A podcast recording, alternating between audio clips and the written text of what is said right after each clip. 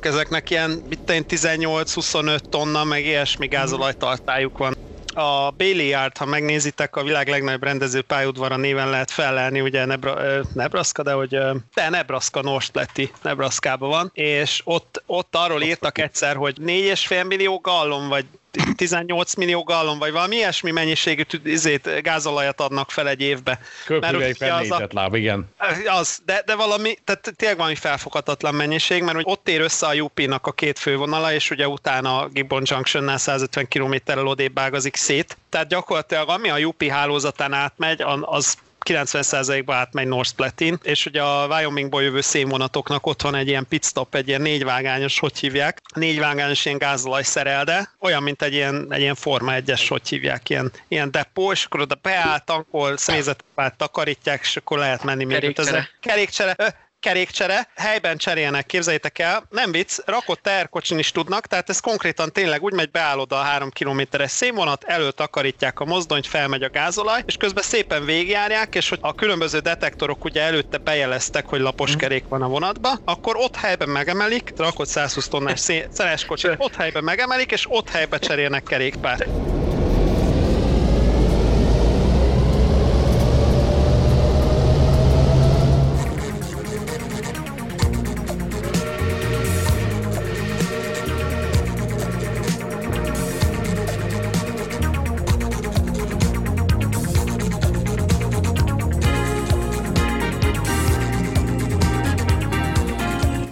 Közvetlen kocsi. A regionálban hangos kiadása.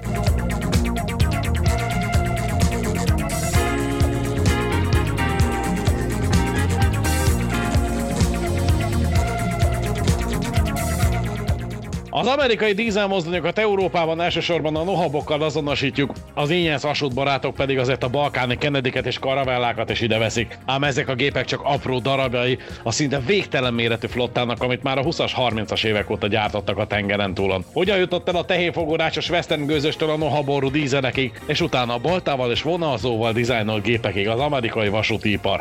Gázolajszagú közvetlen kocsik érkezik ezúttal, hiszen az amerikai dízelmozdony sztoriról beszélgetünk majd. Köszöntöm a hallgatókat hallgatókat, Halász Péter vagyok, a mai adás szerkesztője, és köszöntöm a virtuális stúdióasztalnál az amerikai vasút dzsungelében bennünket kalózoló idegenvezetőt, egyenesen Bruckanderlajtából jelentkezik. Magyar így szóltam. A kérdések ismertetésében pedig segítségemre lesz a Graubündeni hegyek közül a Rétésemán Star mozdony vezetője. Köszöntöm körünkben. Berki Dénes. És itt van velünk a voltok és amperek megszelidítője, Dohány utcai szabálytalan várakozók réme. Szundi Szabolcs. Akkor hát toljuk előre az irányváltót, kapcsoljuk magasabb fokozatba, és pörögjön fel az a jó kis amerikai dízelmotor. Indul a közvetlen kocsi.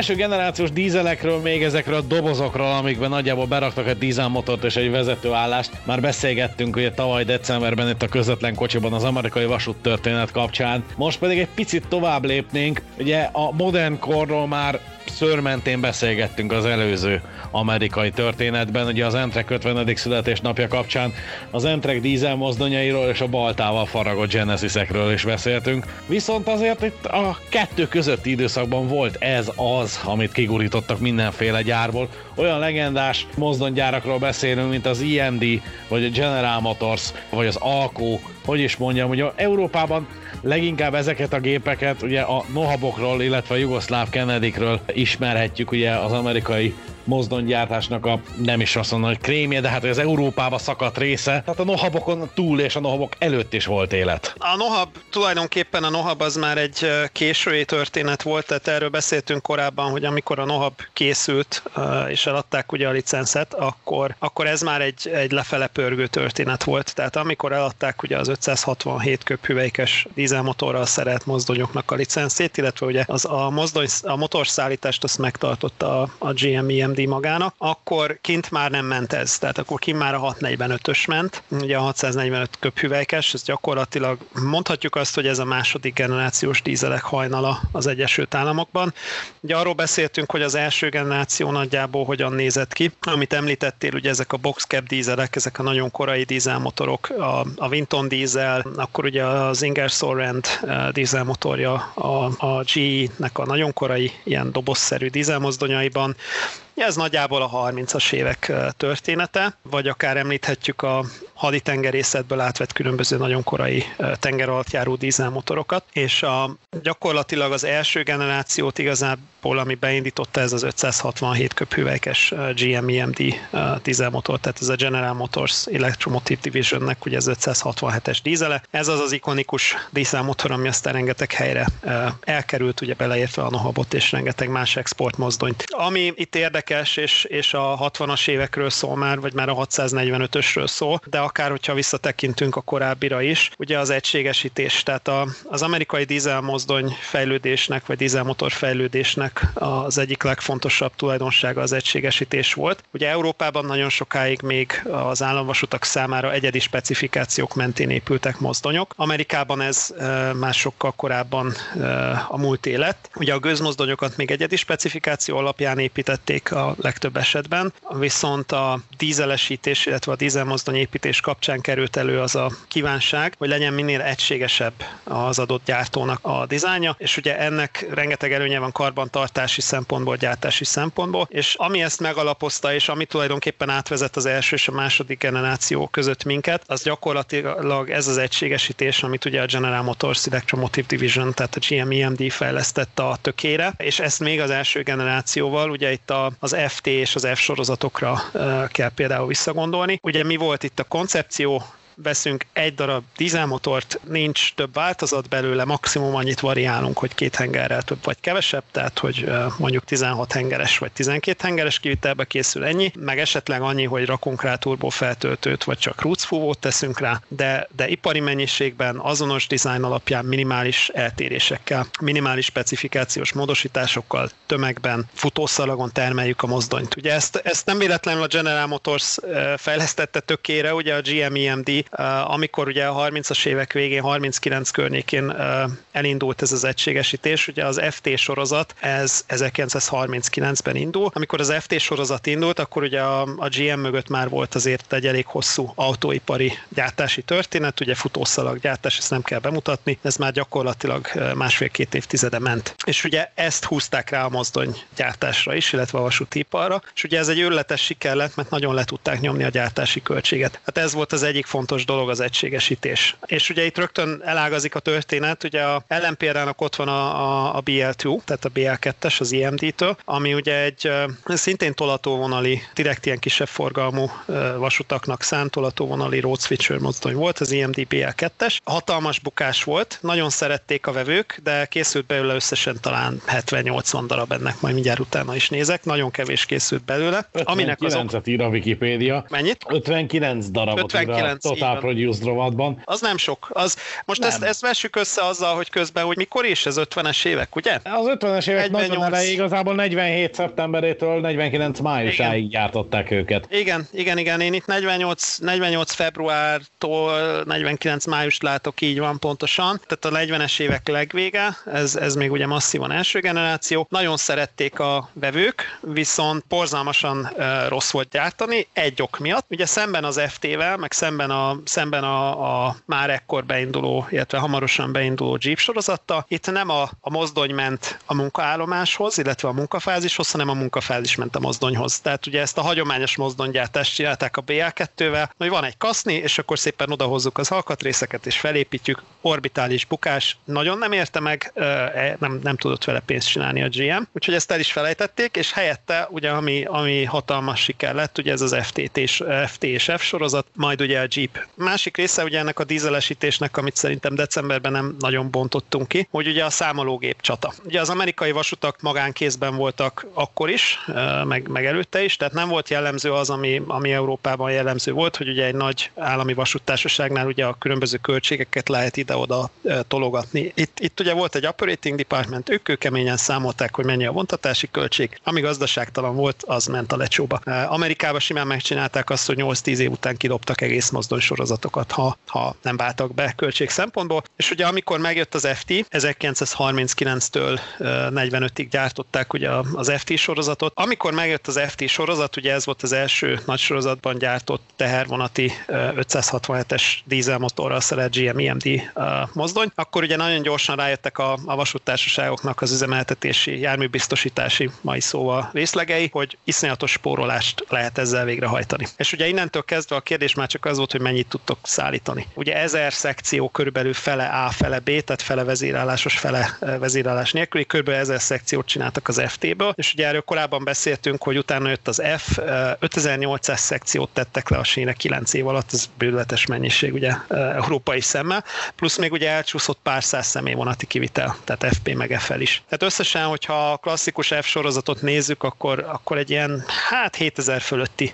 darabszámot csináltak ebből gyakorlatilag 10-12 év alatt. És ugye ennek a, ennek a kulcsa az egységesítés volt. Gyakorlatilag annyit választhattál, hogy, hogy dinamikus, tehát ellenállásfékkel kéred, meg kérsz vele vonatfűtési kazánt, és körülbelül ennyi.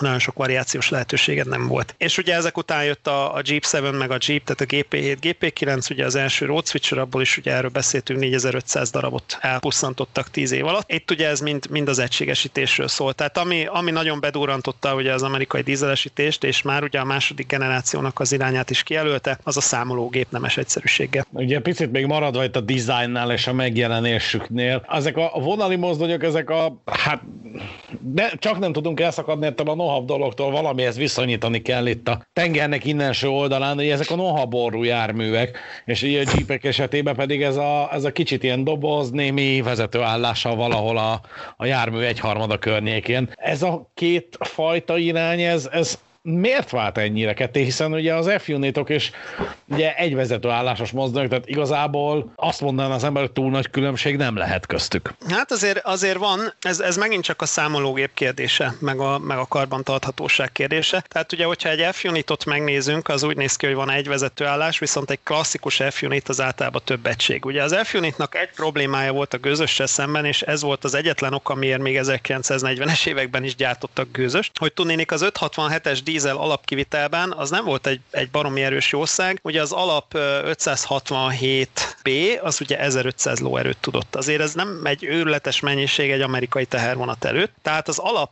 FT, az ugye úgy nézett ki, hogy négy szekcióból állt. Tehát ugye ez egy ABBA felállás, ugye a két végen van a két A, és ugye két vezérállásod van gyakorlatilag a négy szekcióra. Tehát még, még azért mindig ugye vagy forgatnod kellett, vagy pedig kellett a két végére vezérállás. Most, hogyha ezzel szemben tudsz mondjuk egy, egy Jeepet, vagy, egy, vagy még inkább egy SD-t tenni, aminek ugye egy vezérállása van, nyilván két asztallal, de, de mégiscsak egy, egy, egy kabinod van, akkor már ugye egy picit beljebb vagy költség szempontból. Főleg, hogyha ugye ezt a teljesítményt, egy hasonló teljesítményt be tudsz építeni egy egységbe. Ez az egyik. A másik meg ugye az, hogy ez a, ez a klasszikus, ez a cowl unit, tehát ez a teljes szélességű géptérborítás, ugye ez a, ez a klasszikus európai doboz, ami ugye vonali mozdonynak nagyon szép meg minden, csak ugye ennek a karbantartása lényegesen nehezebb, mert ugye bent kis helyen kell operálnod, ugye nem férsz olyan jó hozzá a gépészetes, stb. stb. sokkal egyszerűbb egy, egy, egy oldaljárdás mozdony, kívülről hozzáférsz és kész. És itt ugye megint az egységesítés, tehát ugye tetőt lekapod, kikapod a motort, stb. Egyszerűbben karbantarthatóak volt voltak ezek a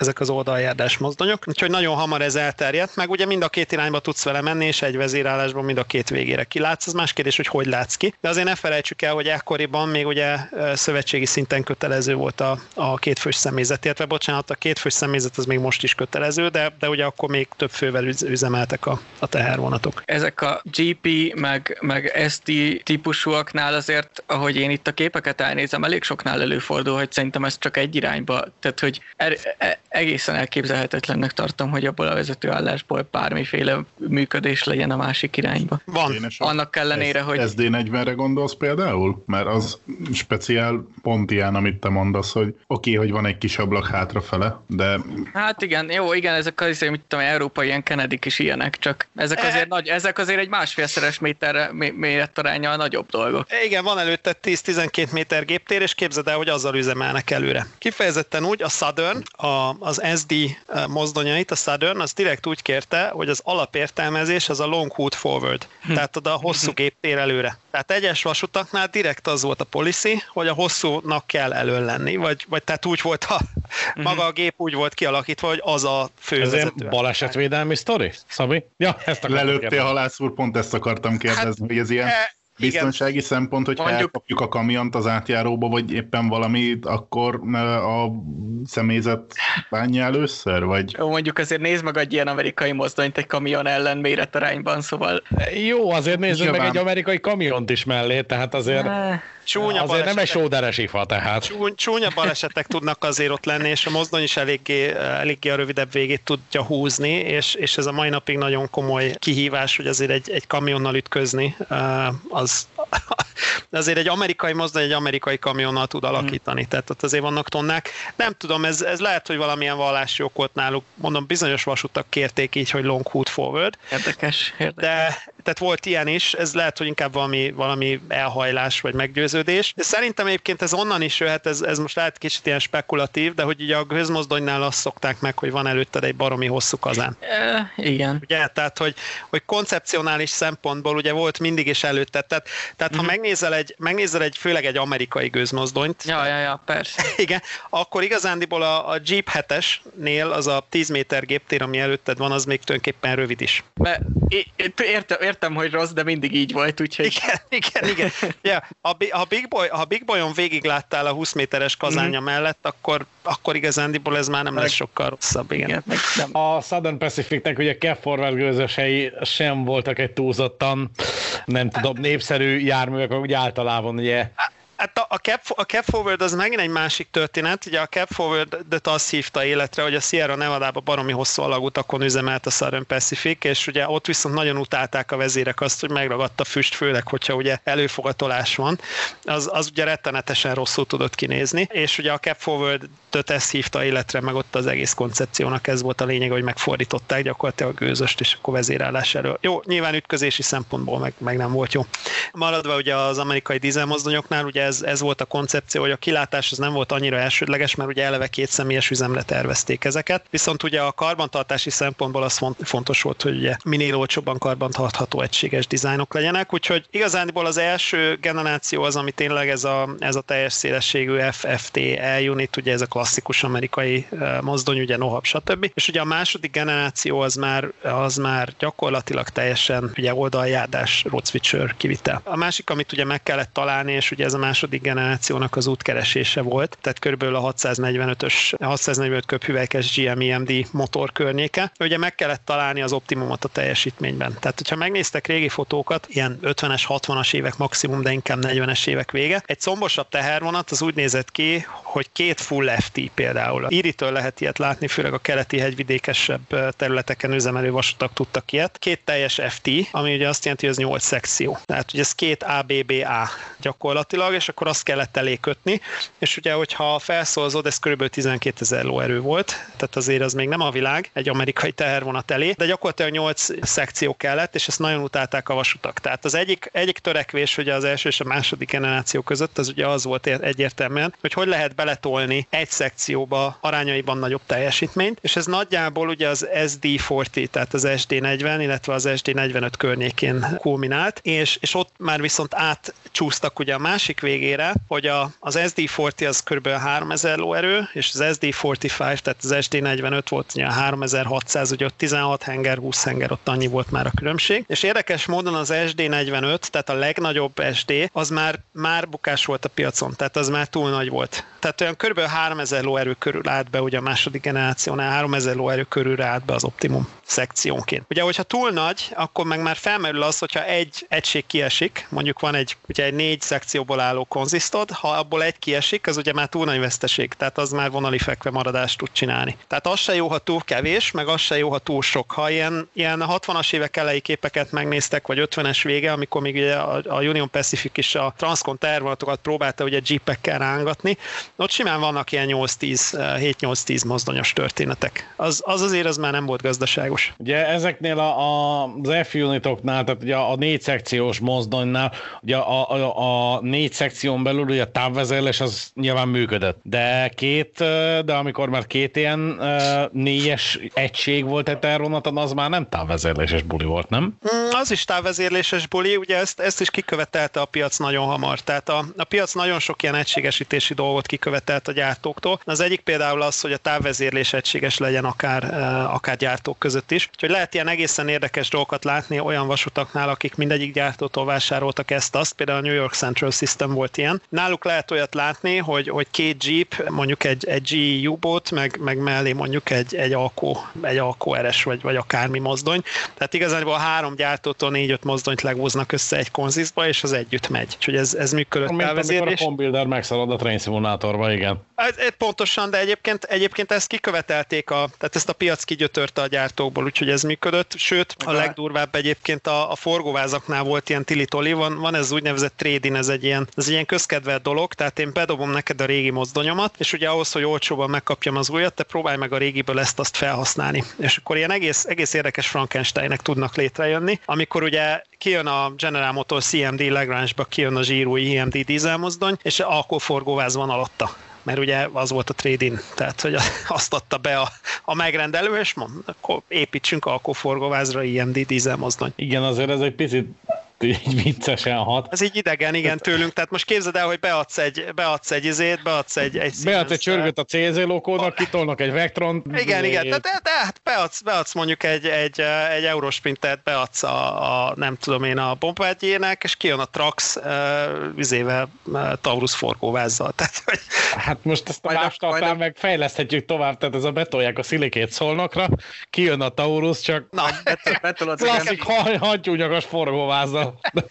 Bet, betolod az M10-át a metróvagonmashoz. Ja. Na. Ne, Ugye? na, na, na, na, izé. na. Jó, a, könyv, a, jó, a könyvelés technikai trükköket hagyjuk. Nem, ez, ezek legális dolgok, Dénes, ezek legális dolgok. Itt minden az volt, aminek látszik, tehát az alkó forgóváz nem akart másnak látszani, mint ami. Maradjunk ennyiben. Két mozdony az nem valahol a gyár előtti első vasútállomáson találkozott egymással, igen. Na, de gyár előtti? Hát várja, melyik gyár? Tehát, hogy ott valahol csak ugye? környékén? Na, bocsánat. Már az ország Na, is. De menj, me, me, menjünk egy picit tovább azért. Ugye ez a fejlődés történet azért ugye ne felejtsük el, hogy ez a 30-as évek végétől indult el. De innen Európából nézve picit hihetetlen, és talán ugye ezt a Szörmentén említettük már, hogy az Antrak születése kapcsán is, hogy ugye az USA-ban nem volt háború, ellentétben ugye itt az öreg kontinensen, tehát ott ugye igazából egy hatalmas konjunktúra volt, tehát baromira fölpörgött a biznisz, tehát valószínűleg emögött rejlik az, hogy ők már ennyire innen nézve korán elkezdték gyakorlatilag a full dízelesítést. Igen, hát is, ugye itt, itt arról szól a történet, ezt, ezt abszolút jól látod, ugye, hogyha megnézzük, én nem vagyok egy nagy dízel szakértő, de hogyha egy picit ilyen történelmi távlatokból megnézzük, ugye Európában nagyon megakasztott megakadotta ugye a dízelmozdony fejlődést a, a háború, tehát gyakorlatilag ami, amivel bementünk 35-be, azzal jöttünk ki 50-be kis túlzással. Tehát, tehát gyakorlatilag az 50-es évekbe indult újra. Még, még egyébként, ha Nagy-Britanniát nézem, még, még ott is gyakorlatilag az 50-es évekbe indult újra ez az útkeresés a dízelekkel. Tehát a 40, 40-es évek az, az majdnem azt lehet mondani, hogy kimaradt ugye egy-két, egy-két kísérlettől eltekintve. Na most pont az USA-ban, meg ugye pont ez volt a legintenzívebb időszak, már akinek. És ugye itt, itt jön be az, hogy, hogy az USA-ban volt egy nagyon szemét dolog, ami, ami sokak szerint ugye abszolút nem volt fair, és ami abszolút a General Motors CMD-t hozta a helyzetbe, és ugye ezért beszélünk nagyon sokat a GM EMD-ről, meg ezért lettek ők legalább hát négy évtizedre ők lettek a standard dízelmozdony. Ez, ez pedig ugye az, hogy a Amerikában is volt azért háború, és ott is volt úgynevezett War Productions Board, tehát ugye a háborús termelési bizottság, akik ugye meghatározták valamilyen szinten azt, hogy ki mit gyártson, és ugye a War Productions Boardnak volt egy olyan intézkedése 1940-től kb. 45-ig volt az életben. Ez, ez pont ugye az FT sorozat időszaka, azt azért, azt azért lássuk, hogy a vonali dízelek gyártását azt visszafogta a World Production Board, és és azt mondták, hogy aki gőzmozdony gyárt, az gyártson tovább gőzmozdonyt, az ne álljon át dízelre. Ez ugye azért is, mert a hadszíntereken, a legtöbb hadszintéren ugye a gőzös tudták jól használni. Erről pont beszéltünk ugye az iráni hadszintér kapcsán, hogy ott meg pont a dízelt, tehát ugye nem mindegy, hogy az embernél Truman hagytak az amerikaiak, vagy a QRS 1 de az volt a koncepció, hogy ugye aki gőzös gyártott alapvetően Alco, Baldwin, Lima, többiek, azok gyártsanak tovább gőzöst, és az IMD-nek az volt a piszok nagy mázlia, hogy neki nem volt gőzös üzletága. Tehát az IMD ugye egy új belépő volt a vasúti járműpiacon, ők gyakorlatilag a, az autóiparból jöttek, és ők ugye ezekkel a könnyű motorvonatokkal, amikről már azt hiszem beszéltünk, ugye ez a 30-as évek Burlington Zephyr, akkor a, a, az M10, M10 ezer sorozat ugye a Jupinél, tehát ők ezekkel léptek be a piacra, illetve utána az e-unitokkal, meg az F-unitokkal, ugye az 567-es dízel köré építettel léptek be.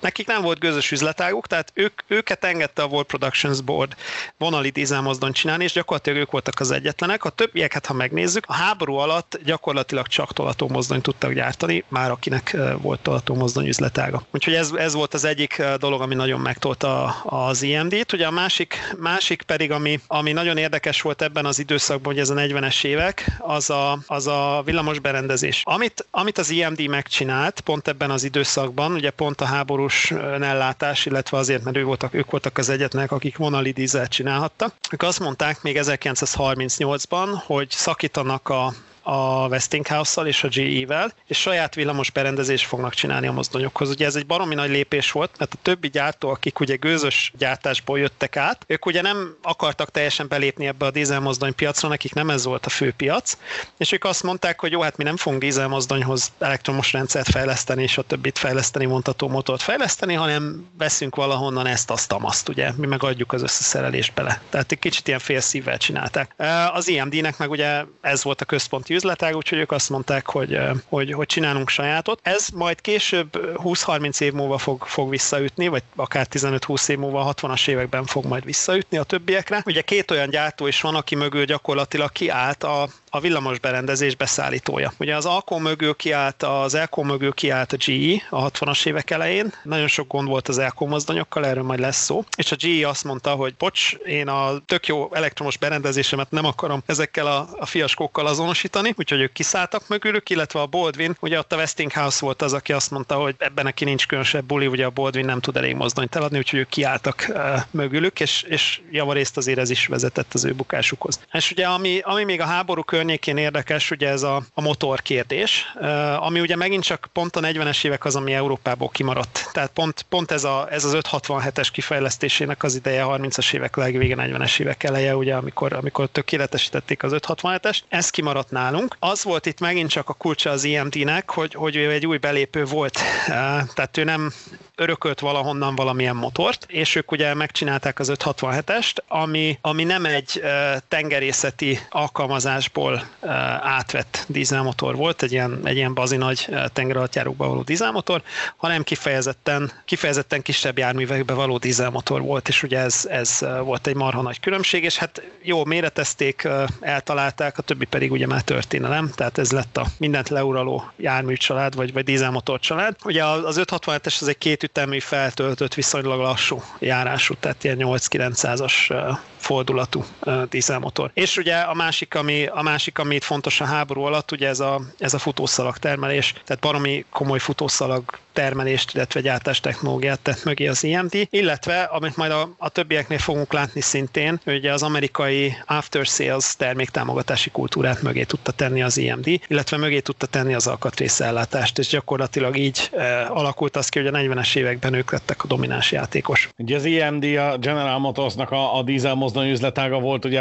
ahogy mondtuk is, a domináns, de azért volt itt más gyártó, és emlegettük már az Elkót is, azért ők is ezt, azt, azt letettek, hogy ugye ott van a Baldwin, Train Simulator rajongók például találkozhatnak, hogy különböző mindenféle historikus dízel mozdonnyal tőlük is. Designban nagyjából ugyanaz a környék, de beltartalomban akkor ezek szerint nem, nem ugyanaz. Nem, nem, nem nagyon nem ugyanaz, és, és igazániból az Elkót elég rendesen végigkísérte ez a, ez a dízelmotor körül, dízelmotor körüli uh, szenvedés. Ők ugye, ők ugye egy keleti gyártó voltak, Schenectady-ben, New York államban székelt az Elko, és ugye ők alapvetően egy gőzmozdony gyártó uh, háttérrel jöttek, ami később vissza is ütött, ugye a, nagyon sokáig nem tudták cégen belül eldönteni azt, hogy mennyire komolyan akarják ők ezt a dízel dolgot csinálni. Nagyon jól nyitottak ugye a tolató dízelmozdonyok piacán. Az Elko S sorozat, ugye ez a, ez a kis tolató, illetve az RS, ugye ez a középső méret, ez a, ez a road switcher vonali tolató, tolató vonali mozdony. Ugye ezek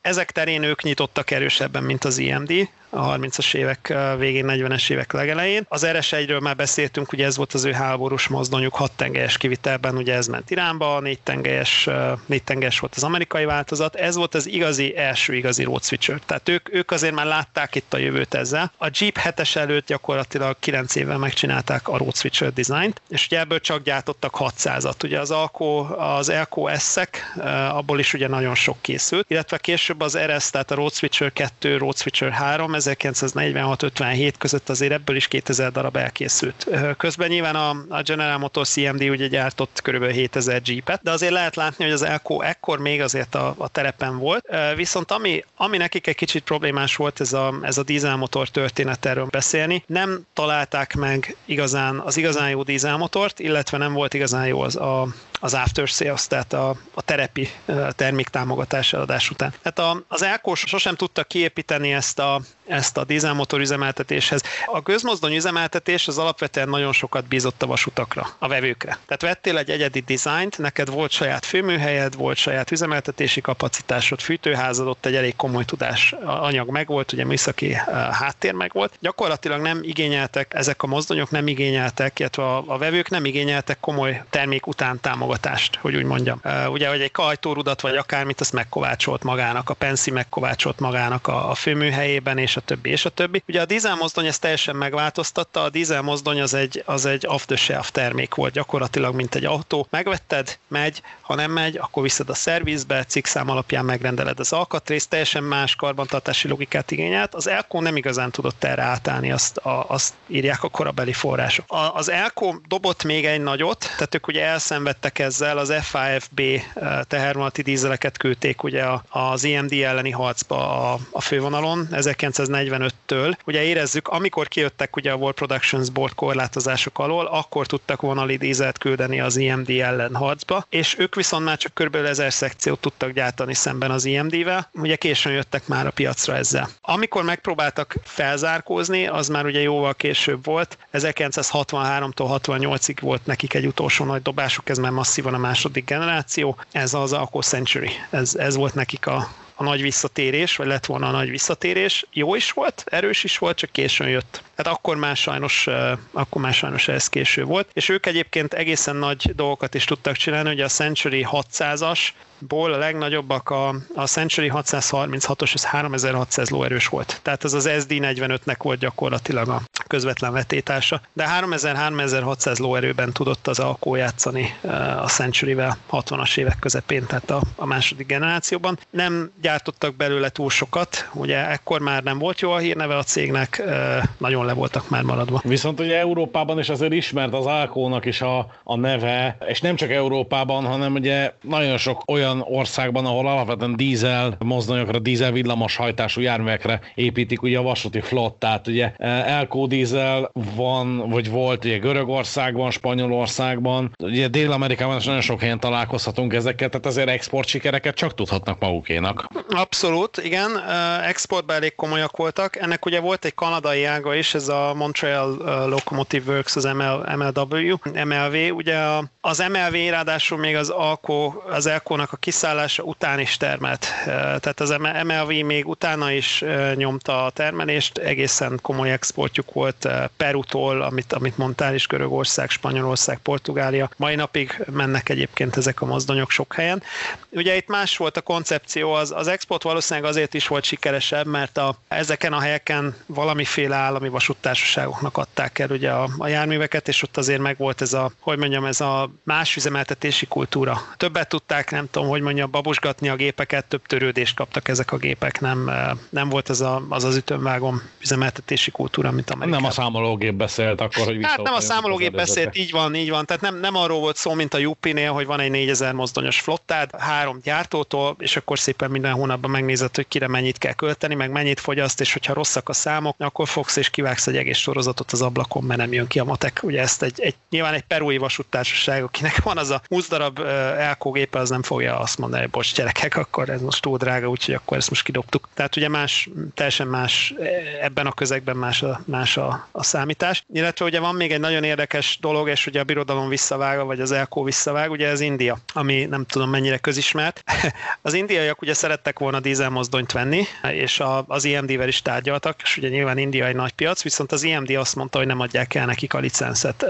Ők ugye mindent akartak gyártani, motort, mozdonyt, komplet licenszet akartak venni, és az IMD kikosarazta őket, viszont az Elko azt mondta, hát valószínűleg akkor már nem sok veszteni valójuk volt, ők azt mondták, hogy hát miért ne. Úgyhogy az RSD 29, az amerikai RSD 29-es típust adták át licenszben, és az Indian Railways VDM2 típusjelzéssel, hát az 2700 fölötti darabszám készült, ilyen 2800-2900 talán nem, több, több forrás van erre, de az biztos, hogy valami orbitális mennyiség készült belőle, és egészen 1998-ig gyártották. Tehát, hogy, hogy ugye az Elko 60-as évek végén ment a, ment a sülyeztőbe, és még 30 évig gyakorlatilag gyártották az Elko mozdonyait. Akkor valószínűleg az a konstrukció nem lehetett egy rossz konstrukció. De nem volt rossz, meg ugye az Indian Railways megint egy más üzemeltetési kultúra, tehát ugye olcsó munkaerő, állami vasút, nyilván nem ment annyira a matek, ha egy kicsit gyakrabban robbant le, akkor mindig volt, volt rá erőforrás, hogy, hogy megcsinálják. Tehát nem voltak ezek rossz gépek különben, csak, csak valószínűleg karbantartás igényesebbek voltak, ami egy amerikai közegben a halál, viszont egy, egy államvasúti közegben, ahol tulajdonképpen ugye a munkaerő fix megvan, számológépet csak módjával veszik elő, ott ott ugye ez működhet. Úgyhogy a, az IMD lehet, hogy bizonyos szempontból verte a fejét a falba, hogy az SD24-nek a, a licenszét nem adták el, erre pályáztak az indiaiak, de hát ez, ez a vonat elment, vagy hát a fene tudja, hogy ez nekik mennyire lett volna jó vagy nem jó. Úgyhogy uh, Elko lives on, uh, ezt szokták erre mondani. Mai napig sok helyen üzemelnek Elko mozdonyok különben. Amerikában is van még azért. Azt szokták mondani egyébként, hogy ha, ha megkapják a törődést, akkor azt meghálálják, és furcsa módon a mai napig van hozzá alkatrész, ami azért egy, hát most már 50 éve megszűnt gyártó esetében azért nem rossz. Uh, van hozzá alkatrész, ha, ha törődsz vele, akkor működik, és ami miatt egyébként a vasútbarátok nagyon szeretik az elkókat, mind a 244-es, mind a 251-es dízelmotor őrületesen tud füstölni alacsony fordulatszámon. Tehát ez, ez karakterisztikus az Elko mozdonyokra, rettenetes füst. Igen, az a nagy füst az általában baromi látványos tud lenni a videókon, fényképeken. Na hát ez Elko, igen, ez, ez abszolút Elko jellegzetesség, az IMD mozdonyok ezt a, ezt a, ezt a vulkánt nem tudják produkálni. Az Elkok egyébként, ha a videókat megnéz az ember, tényleg ilyen gőzmozdony megszigyenítő vulkánkitöréseket csinálnak. Hát mint egy jobb szergely akkor ezek szerint. Nézd nézelődjünk még tovább a régi amerikai piacon, ugye van egy másik gyártó is, ami azért szintén ismerős lehet, ugye főleg a trénszimulátort hajtó hallgatóknak, Boldvin. Hát ők is gyártottak dízelmozdonyokat. Mm, nem tűnik annyira sikeresnek azért az a, az a gyártó, bár azért büszkélkedhetnek azzal, hogy a háború után, vagy a háború végén a Szovjetunióba is került mozdonyuk. Hát, tehát a Boldvin az minden is volt. Tehát, tehát róluk szerintem két podcastot el lehetne sztorizgatni. Tehát ők, ők voltak igazándiból a fene gyereke ennek az iparágnak, akik, akik mindent megpróbáltak, de semmi se jött be, vagy, vagy nem tudom, hogy, hogy ezt hogy kell mondani. Ugye ők alapvetően egy gőzmozdonygyártó voltak, és sajnos uh, későn érkeztek, uh, nem igazán nagy lendülettel, meg, meg komolyabb uh, elkötelezettség, vagy, vagy tőke, vagy háttér nélkül érkeztek ebbe az iparágba, úgyhogy ők tényleg ilyen, ilyen hogy mondjam, a, a kibic, de, de az, a, az az aktív kibic. Ugye 1956-ig voltak ők aktívak a dízelpiacon, tehát ez majdnem azt lehet mondani, hogy ez, ez még azért az első generáció korszaka, épp ugye az átmeneti időszak. Főleg tolatómozdonyok, abból elég sokat gyártottak, viszonylag csapabírók voltak, de hogy mondjam, nem vitték át a köztudatban a, a lécet olyan szempontból, hogy, hogy különösebben híres gyártók lettek volna. Igen, ugye 45-ben ők szállítottak 30 darab dízelmozdonyt a Szovjetuniónak. Abból sem lett egyébként siker az oroszok általában, amit az amerikaiaktól átvettek, azt elég gyorsan elkezdték kopírozni, ugye az AQRS, AQRS egyre alapul a, a teljes szovjet tolatommozdony flotta, hogyha egy kicsit így akarom mondani, de nyilván majd a, az orosz vasútfenek majd ezért megköpködnek, de gyakorlatilag onnan vették át ezt a, ezt a koncepciót, ugye? Na hát a, a hát igen, gyakorlatilag, az... gyakorlatilag, ami nem a csehszlovák ipar remeke, ugye a, a csmelák, az, az, az viszont az AQRS az, egyestől. Az, az, hát ez a TEM, ez a TEM széria, a TGM széria, ez gyakorlatilag az egész, ez az amerikai road switcher történet. Ugye ők a transiráni vasút, ugye az a EQRS 1, meg, meg egyéb ilyen 45-be you know, segélyként át, átdobott mozdonyokat kezdték el ugye másolgatni, de majd erről beszélünk, hogy gyakorlatilag a motorban is. De mindegy, tehát a, a Boldwinnál az egyik baj, amit ugye az IMD-nél mondtam, hogy, hogy a, az 567-es motor az vitte őket részben sikerre, na hát a Boldwin meg a motorja vitte le a, a fenékre. Ugye ők egy, egy Delavan hajómotort kezdtek el át fabrikálni. 625 fordulat per perces, ez egy ilyen nagyon lassú, tehát ez tényleg ilyen, ilyen bubogós ez a Szergej jelleg. Már, már bardotkai magasságon azaz, van. Azaz, azaz, hát ez, a, ez, a, ez az igazi bubogós tenger alatt járó motor. Ők, ők ezzel vélték,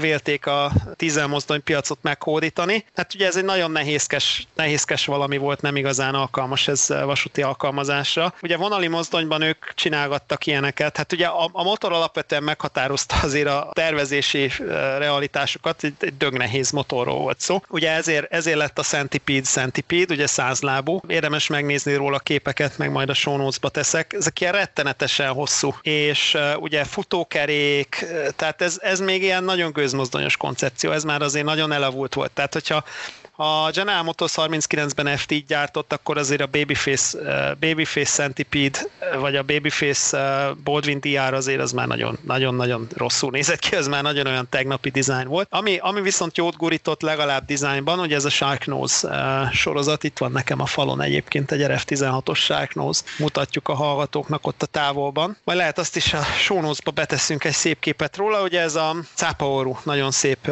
dizájnú mozdonyok, a DR44, illetve illetve később az RF16-os sorozatok. Ezek valamiféle karriert befutottak, de ezek is ilyen nis, nis gépek voltak, néhány vasút vette. És hát ugye a Centipede-ről azért emlékezzünk meg, mert ez beállított azért egy jó pár negatív rekordot az amerikai dízel eh, mozdonyiparban. Erről, aki a Trains magazinban tudja, eh, vegye meg a, egy, eh, egy nagyon korai Trains számban volt erről egy visszaemlékezés. Gyakorlatilag az a lényege, hogy minden rossz volt a mozdonynak. De tényleg, tehát, hogy tehát, tehát olyan sztorik vannak, ugye iszonyatosan hosszú merev főkerete van a Centipede-nek, ugye százlábú. Nem is tudom hány tenger, 8 vagy 10 baromi hosszú mozdony. Az volt a lényeg, hogy a végén, amikor már már a vonalon folyton fekve maradt, és már semmit nem tudtak vele kezdeni, akkor azt mondták a Pensinél, hogy tartsuk a fűtőház közelébe, gurító dombra jó lesz. Viszont ott meg az történt, hogy a gurító dombnak ugye van már egy... főkeret azért így... Így van, így van, pontosan. Tehát ugye a, a gurítónak fenn van egy ilyen, egy ilyen áthajlása, ugye egy ilyen inflexiós pontja, ahol elindul lefele, és, és gyakorlatilag fennakadt meg kisiklott ott, ugye, mert a, a, tehát a, annyira hosszú volt ugye a merev főkeret, hogy az egyik végén a levegőbe került a, a ker, hát szár vicc az egész. Gyakorlatilag minden rossz volt, valahogy úgy jellemezték, hogy, hogy folyt belőle minden folyadék, tehát víz, olaj, rendszeresen kigyulladtak. Ilyen egészen szürreális problémák voltak vele. Például az volt, hogy elkezdték használni őket tológépként a, a Pensinél a, a négyvágányos fővonalon elkezdték őket használni uh, tolómozdonynak. Ugye ez a horseshoe körve, ez a híres uh, Pennsylvania, ez a, ez a híres ilyen patkókanyar, és egy idő után ott is elkezdtek leégni a, a vontatómotorok, és kiderült, kiderült, hogy az történt, hogy a vontató motorok hűtését biztosító ventilátorok, ahol fújták a levegőt, ők ugye bent voltak a, a a mozdony szekrényben bent voltak a, a ventilátorok meg a, a fúvócsatornák. Ugye a motor, amit kellett hűteni, az értemszerűen lent a forgóvázban, viszont ugye annyira hosszú volt a forgóváz is maga, hogy ahogy kifordult a forgóváz, gyakorlatilag a motor mellé fújta, ugye egy, egy hosszabb íves szakaszon, ugye a motor mellé fújta a hűtő levegőt a, a ventilátor. Tehát ilyen, ilyen egészen szürreális, röhelyes dolgok voltak velük. Tehát ez tényleg, ez, ez, ez gyakorlatilag a mély, mély pontja volt az amerikai vasút történetnek. Nagyon, nagyon kemény dolgok voltak vele. Van egy szám erről, Personality on the Pensy, tehát hogy hát különleges személyiség a Pensy, vagy nem is tudom, hogy lehetne fordítani. 1982 májusi Trains Magazine cikk, aki tudja, szerezze meg, irodalmilag is, is zseniális olvasmány, elképesztő, elképesztő sztorik vannak, hogy mit, mi a fenét lehetne csinálni. Ugye drag freightre, tehát ezek a, ezek a dögnehéz tehervonatok tolására kezdték őket használni, de hát az sem, az sem volt az igazi. Mindegy, long story short, legyen elég annyi a, a, az adásidő kedvéért, egy aprócska epizód a végére, ugye trading lett a vége, beadták a, a centipede új mozdonyokért, ha jól emlékszem, a GE-nek, és ugye ilyenkor mindig az a kérdés, hogy mit lehet kinyerni a régi mozdonyból az újhoz, és hát ugye azért fődarabokat próbálunk kinyerni, forgóváz az szokott lenni a usual suspect, ugye a szokásos gyanúsított, a forgóváz. Igen, hát emlegettük ugye az alkoholforgóvázat, Igen. Na most valamit hazon. a Centipede-nél, amit fel tudtak használni az új mozdonyokhoz, tessék kapaszkodni, a mozdonyrádió antennáját, illetve a telokot, tehát ugye a sebességórát tudták felhasználni. Én, én mélyen reménykedtem, hogy azt mondod, hogy a, hogy a hűtőventilátort. Körülbelül nem. nem, nem, nem, nem. Az antennát tudták meg a telokot. Ennyi. Az igen. Tehát, tehát ott nem volt, egy nagy. Ott ez a tipikusan, ez a tipikusan azért próbáljunk meg felhasználni belőle valamit, ha már ilyen a konstrukció, vagy hát, itt ugye, mi volt az elképzelés? Ugye, hát ugye, nem, hát ugye a trading az, egy, a trading az ugye egy teljesen szokásos megoldás, ugye a költ, gyártási költség csökkentésére, de ugye ennek nyilván akkor van értelme a tradingnek, ez, ez a mai napig szokványos, ugye ennek akkor van értelme, hogyha valami fődarabot ki tudsz nyerni. Ugye a motor általában már el van használódva, a kaszni az nem nagyon merül fel, amit ugye általában ki tudsz nyerni, az vontató motor forgóváz, ilyesmi. Tehát ugye az, azok, a, azok a fődarabok, aminek még ugye ára is van, súlyba is, nyomja a súlyt vasba, hogy úgy mondjam, és, és, és újra lehet használni, mert nincsenek teljesen leütve. Na most hát itt még ugye az se merült fel. Na, úgyhogy a, a Baldwin ilyen, de egyébként a Baldwin egészen izgalmas dolgokat tudott, ennek is érdemes utána olvasni. Csináltak egy olyan moduláris dízel mozdonyt, ugye a teljesítmény probléma megoldására gyakorlatilag egy centipede jellegű kaszniba. Nyolc darab motort sikerült berakni keresztbe. Ez... Öm... hogy mi? Hogy igen, ezt elmondom még egyszer. Tehát, hogy mit? tehát, tehát vettek egy, egy, egy centipede hosszúságú kasznit, szerintem vagy 30 méter, és beleraktak 8 darab dízelmotort keresztben. Ö, de miért, kérdezhetnénk. Köszönöm, köszönöm Halász úr, a számba vette ki a szót. Kedves egészségére. Hát úgy gondolták, hogy ez egy jó ötlet. Uh, ugye, ugye ez, ez még azért, na, tehát azért ez, ez, ez még korai, tehát ezt vegyük figyelembe, hogy itt még ugye alacsony volt a, a dízelmotoroknak az egy, egy egységre jutó teljesítmény, illetve a megbízhatósága is voltak problémák. Úgyhogy úgy voltak vele, hogy ugye ha nyolcszor kis teljesítmény az már talán szabad szemmel is látható, illetve ha a 8-ból egy megdöglik, az még ugye túlélhető. Na, hát ez a genset. Tehát amikor a, amikor a DB kihozta a 245-ös sorozatot, ugye a négy motorost az Innotransra 2000, mikor 16-ba talán, akkor én felsóhajtottam, és azt mondtam, hogy hát ilyen Ilyet láttunk már, és nem Ezt a Boldvin már 70 éve megcsinálta. Más ezt, kérdés, hogy... Ezt, ezt, ezt, én, ezt én úgy képzelem el, mint az ilyen bírbájkokat, hogy így nyolc ember ül, csak teljesen rossz irányba ahhoz képest, hogy merre kéne menni. Ez, a, ez az a tipikus eset az akkor még jó ötletnek tűnt című mondatra. Tehát... Igen, legyen elég annyi, hogy egy darab készült belőle. Hmm, az is tradingbe végezte?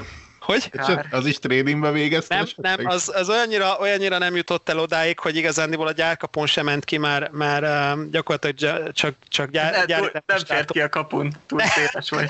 Nem vett, igen, a, a, a, gyár, gyár, a gyár telepen lévő szűk ívekben megakadt, igen. A, a, nem, gyári demonstrátor volt mindig, tehát nem vette meg senki. Uh-huh. A, azért ez egy kellemetlen dolog. Még a, még a Rock Island se vette meg, pedig ők aztán tényleg minden vackot megvettek. Na mindegy, szóval a Baldwin ment a lecsóba, és ugye a Lima Hamilton még megvették 1950-ben, de az se segített rajtuk, ott ilyen 150 körüli tolató mozdony elcsúszott saját néven még a Limánál, de ez, ezek, ezek ilyen kitérők. Ja, úgyhogy letűnt korok, és hát ugye akkor van még a Fairbanks Morse, amiről, amiről szerintem érdemes beszélni így a, a letűnt gyártók közül, ugye Beloit, Wisconsin állam. Ők, ők a motor miatt érdekesek, ott az egészen vadregényes egyébként a Fairbanks Morse-nak a motor sztoria. Ugye ők egy, fogtak egy szintén lassú járású kétütemű ellendugattyús, szintén tenger alatt járóból átvett motort, és ugye a balcsavar ott jön, hogy ez egy, ez egy ex-Junkers Jumo német. Hát mondjuk úgy náci, tehát ez, ez, ez, az az időszak. Tehát ez, ez a, hát ez a, a harmadik birodalom azért elég komoly beszállítója volt technológiában, minden tekintetben az Egyesült Államoknak. Hát, Valljuk igen, be, tehát igen, igen, kezdve, hogy akkor ezek szerint a dízelmotoroktól a rakéta technológia, és itt tovább. Hm. Igen, nem, Mondjuk nem, azt, hogy nem is meglepő. Hát igen, nem véletlen, hogy 45-ben az amerikaiak a hónuk alá csapták a teljes V2 meg V1 rakétafejlesztő brigádot, és, és elvitték őket Amerikába ez űrtechnikát csinálni. Ja, na hát ez a, ez a Junkers Jumo dízelmotor, ez Fairbanks 838 8,18 ad, vagy valami ilyesmi néven kezdett új életet Amerikában, tiszta pedigré. Ugye 38 hüvelyk a dugattyúhoz, és 8,5 hüvelyk volt az átmérő. Azért ez nem kis jószág. 1963-ig gyártogatták, főleg tolatómozdonyokat csináltak vele, H12, H15, H16. Ugye itt megint a design, tehát ezeket majd, majd linkelem a show notes-ba.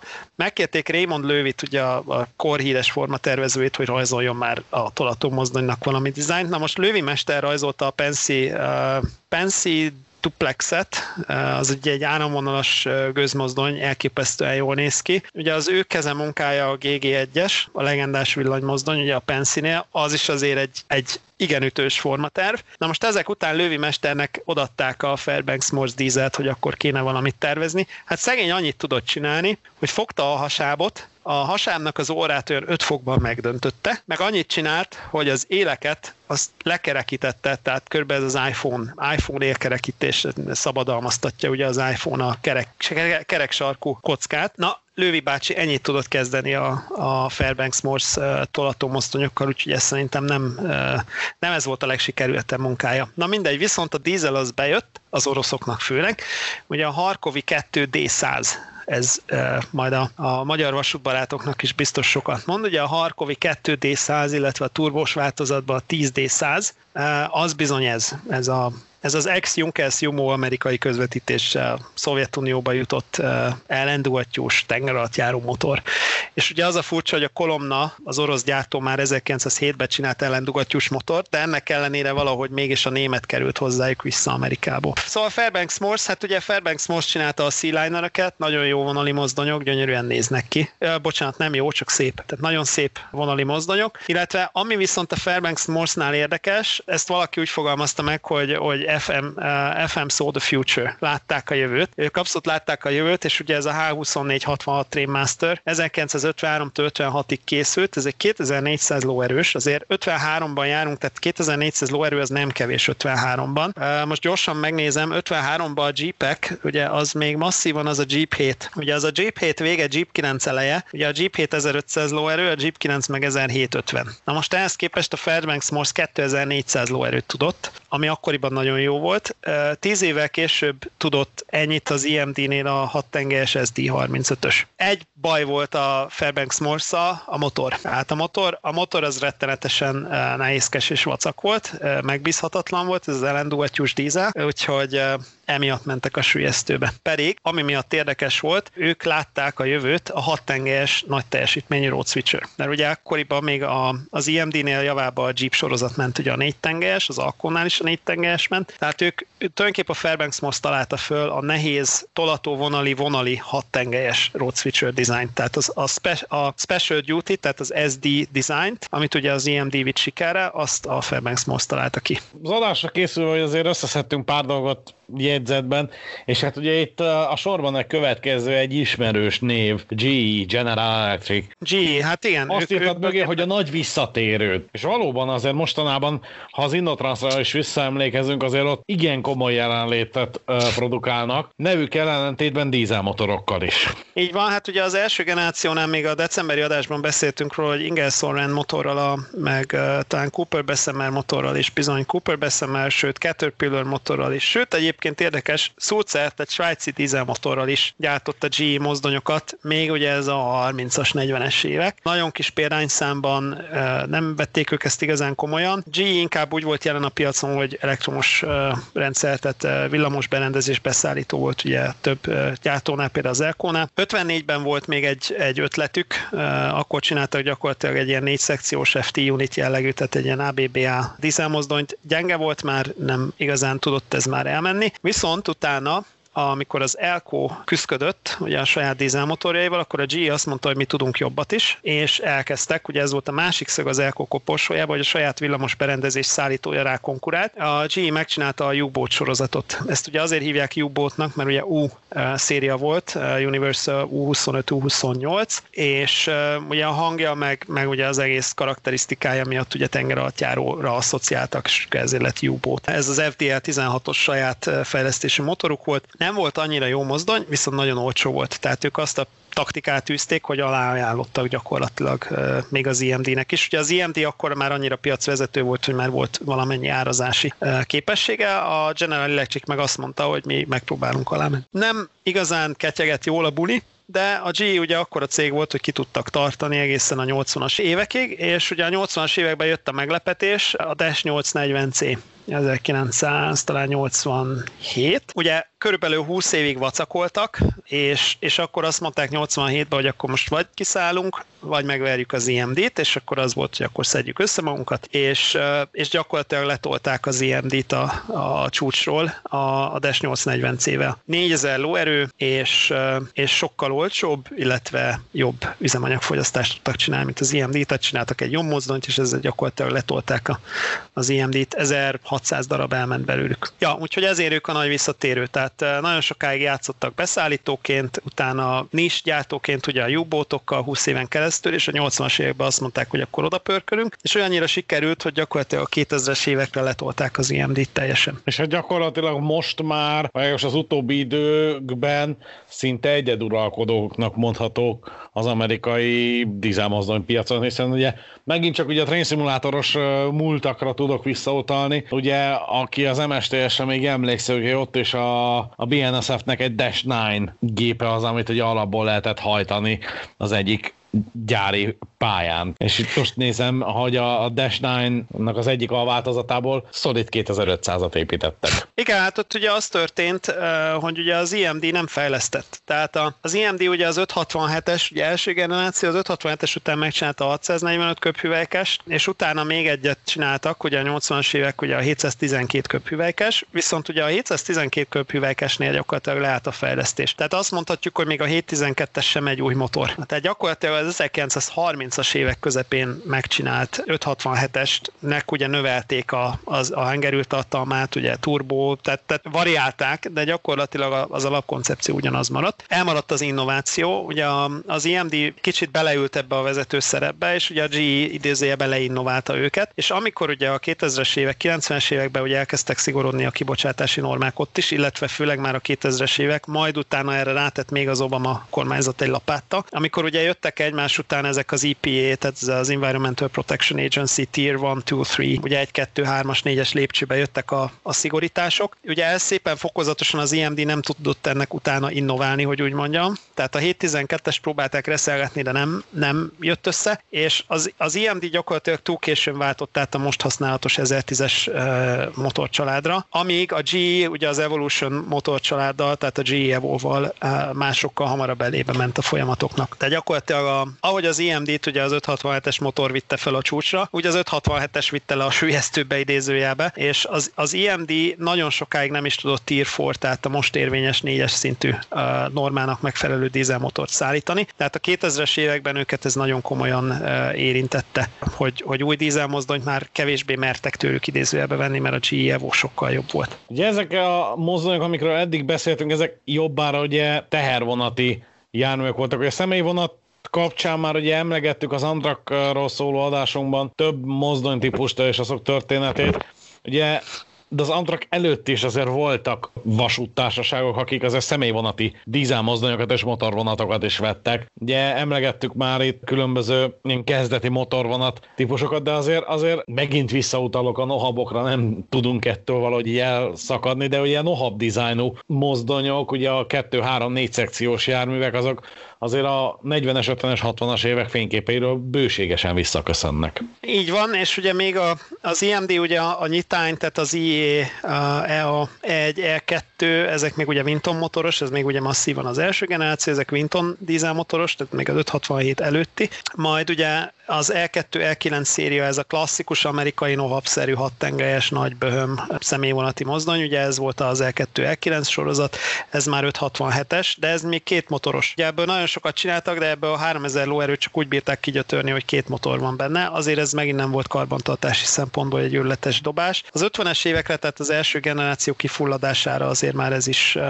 ez is elavult, és akkor utána már gyakorlatilag az IMD a, a második generációban nem csinált már külön személyvonati mozdonyt. Ugye ez összefügg azzal, amit az Amtrak-nél is említettünk. Ugye 1955 az elsorozat vége, akkor azért már mindenki szabadult a, a személyszállítástól. Tehát akkor azért már mindenhol égett a ház. Az 50-es évek végén, 60-as évek elején már a kutya nem akart egyedi személyvonati dizájnt csinálni, vagy venni, ugye a kettő összefügg, és ugye az IMD ekkor inkább azt a taktikát űzte, hogy ez, a, ez az az FPFL sorozat ment, tehát ez a gyakorlatilag tehervonati call unit, csak személyvonati vonatfűtési kazánnal, meg, meg egyéb szükséges berendezésekkel felszerelve, sőt, ad abszurdum. Horribile dictu az is megtörtént, hogy a személyvonatokat elkezdték jeepekkel húzni az 50-es években. Tehát ugye, ami lejött a boxcar elejéről, az ment a, az ingázó vonat elejére reggel. És, hát itt is és, a számológép beszélt. A számológép beszélt, és gyakorlatilag megszűnt a külön személyvonati dizájn, és ugye ezzel párhuzamos a többi gyártó is. Tehát ugye az Elko-nál a DL109, majd a PAPB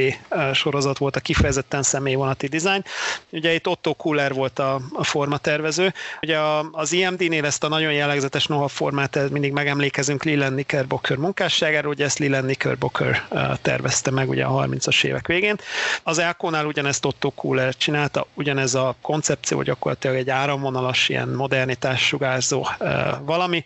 A DL109 majd ugye a PAPB az 1946 és, és 53 között gyártódott idézőjelben, és itt is látjuk, hogy 53, tehát az első generáció végére ugye véget ért a kifejezett személyvonati dizájn gyártása, az Elko ezek után szintén már csak tehervonati tárult. A Boldwin gyakorlatilag ugyanaz a történet, ők gyártották, megint egyébként a Boldwin, tehát ők, ők mindig a kivétel kivétele, tényleg egy egész adás kifér, ők gyártották az egyetlen két vezetőfűkés amerikai vonali dízel mozdony. Alanohab. Tehát a Amerikában idézőjelben a mi nohabunk sosem létezett, mert ugye nem volt két vezető állásos dízelmozdony, vagy két vezető állásos IMD dízelmozdony ebben a formátumban. Boldwin viszont volt, ez volt a DR 6420, nagyon idióta típus jeleik voltak.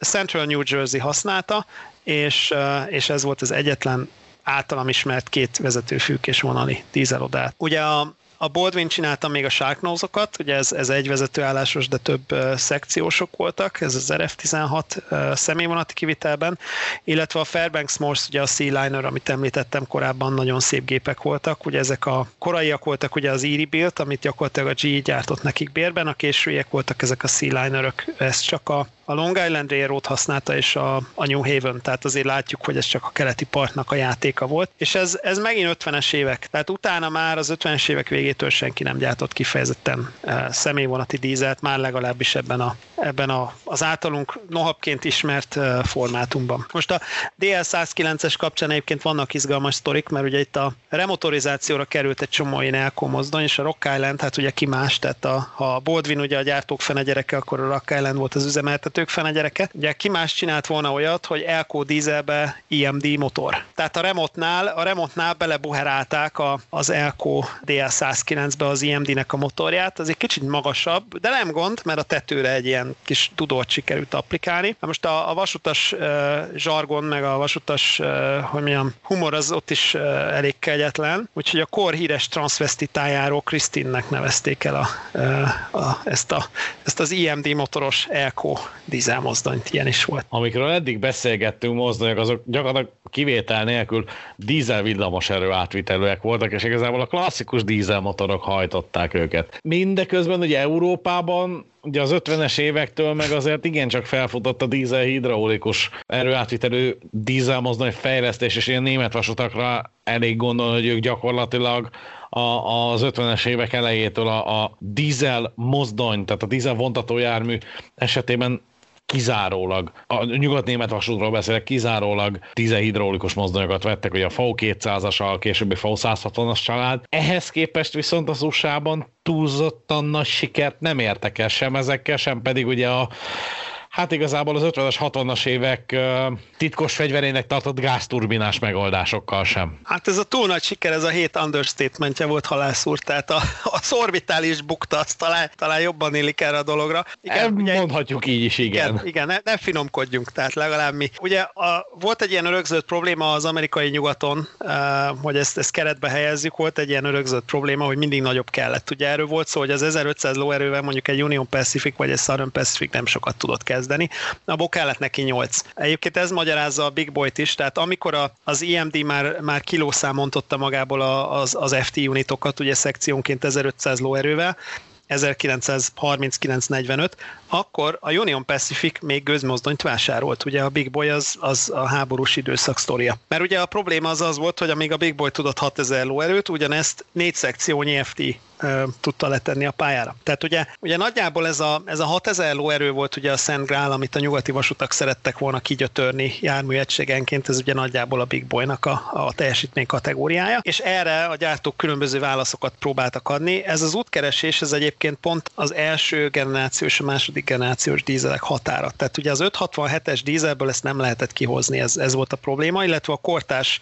Elko 244-esből sem nagyon lehetett ezt kihozni, és ugye erre született született a több szekciós vagy a több motoros koncepció. Az egész útkeresést igazániból majd a második generáció fogja feloldani, amikor ugye a 645-ös EMD-ből, illetve a 251-es Elko motorokból már ki lehet hozni azt a 3000 lóerőt, amiből már ugye két szekcióból meg tudom csinálni a 6000-et, és az, az már ugye üzemeltetési szempontból ez egy vállalható koncepció. Mert ugye amit, amit korábban mondtam, ugye arra is rájöttek, hogy ha egy darab 6000 lóerős mozdony esik ki, az, az nem jó tehát akkor az ott fekve maradás, és ugye beállt ez a 3000 lóerő, ugye a, második generáció elejére, 60-as évekre, a 645-ös dízel idejére, ugye beállt ez a 3000 lóerő, mint alapigény. Na, de most még ugye az 50-es években járunk, amikor még ez a, a Big Boy ki uh, múlt, és gyakorlatilag kéne valami, ami bedugja ezt a 6000 lóerős részt. Ugye az egyik irány ez a, hát ugye három irány van, ugye a dízelhidraulikus, a gázturbinás, meg ez a két motoros koncepció, akkor vegyük ugye sorba. Hát ugye a dízelhidraulikus a legrövidebb, orbitális bukta, amit mondtam, mondtam.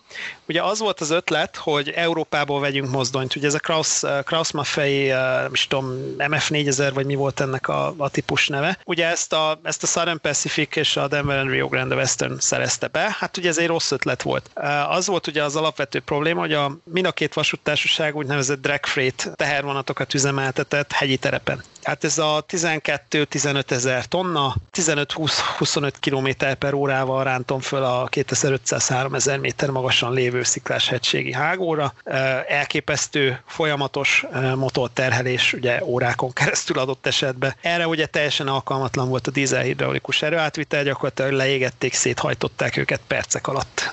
Tehát ez, ez igen, ezt valaki... Hidraulika olajhőmérséklet üdvözöl. Ez, igen, tehát ez felejtsd el. Ez nem. Ja, ráadásul ugye azt, azt ne felejtsük el, főleg az SP esetében azt ne felejtsük el, hogy ők azért a Sierra Nevada, ugye ők, ők délen üzemeltek. Tehát ott még mm. ráadásul cserébe viszonylag meleg is volt már, már hegyvidékhez képest. Tehát az, ez, ez egy teljesen alkalmatlan kombináció volt. Ugye, hogyha egy dizel hidraulikust kipróbálták volna személyvonati üzemben ugye a New Havennél, vagy a Long Islandnél, akkor ugye teljesen más lett volna adott esetben az eredmény. Gyakorlatilag a, a létező legalkalmatlanabb körülmények közé dobták be ezeket a mozdonyokat. Hát ugye az ígéret az az volt, hogy papíron ugye 4 4500 lóerőt, tehát a papír ugye ezt elbírta, és valaki ezt úgy fogalmazta meg a szakirodalomban, hogy, hogy igazándiból az európai mozdonyoknál ez jött ki, hogy ezek a, a V200-as meg, a, meg az összes hasonló V160 mozdonyok ugye mechanikai uh, ékszerdobozok, amiket naponta tisztogatni kell. Most egy európai üzemeltetési kultúrában ez működött, hogy este bemegyek a fűtőházba, és akkor ott az állami vasút alkalmazottai engem tisztogatnak naponta, és ugye reggel így megyek ki szolgálni. Napi vizsga, ugye, meg beosztott gép, meg, meg egyéb ilyen, egyéb ilyen hívószavak. Na most Amerikában ez nincs, ott ez nem volt. Ott kidobta, kidobták, a, kidobták a, a telephelyről a mozdonyt, akkor azt bedobták a transzkon teher elé, és majd 3000 kilométer odébb fogják két nap múlva levenni a vonat elejéről, aztán rárakják egy másik vonat elejére, amivel visszaküldik, aztán majd jó esetben egy-két hét múlva bekerül a fűtőházba, és esetleg látod újra a gépet. De az meg, hogy beosztott, azt meg felejtsd el, négy óránként cserélődik rajta a személyzet, és kész. Ezeket gyakorlatilag percek alatt kivégezték a, a dízelhidraulikus mozdonyokat ilyen üzemeltetési körülmények között. Úgyhogy ez ennyi volt. Ugye maradt még a két motoros, ez, ez még a 60-as évek közepe egyébként, tehát ez, ez a, ugye ezt, ezt már a korai 645-ös motor, illetve a késői 567-esekkel csinálják, csinálták meg.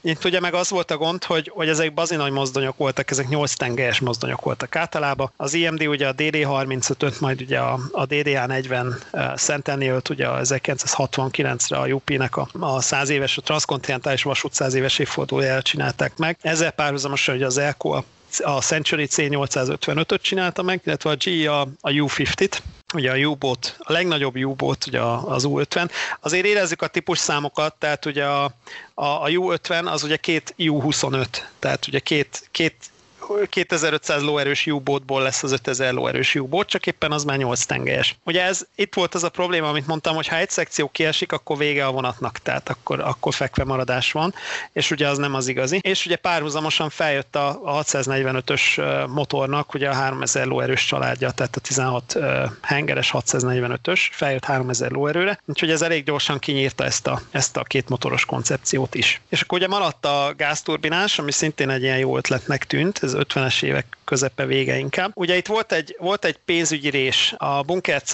nehéz olaj. Ugye ez gyakorlatilag egy ilyen olajfinomítási hulladéknak számított az akkori technológia szerint.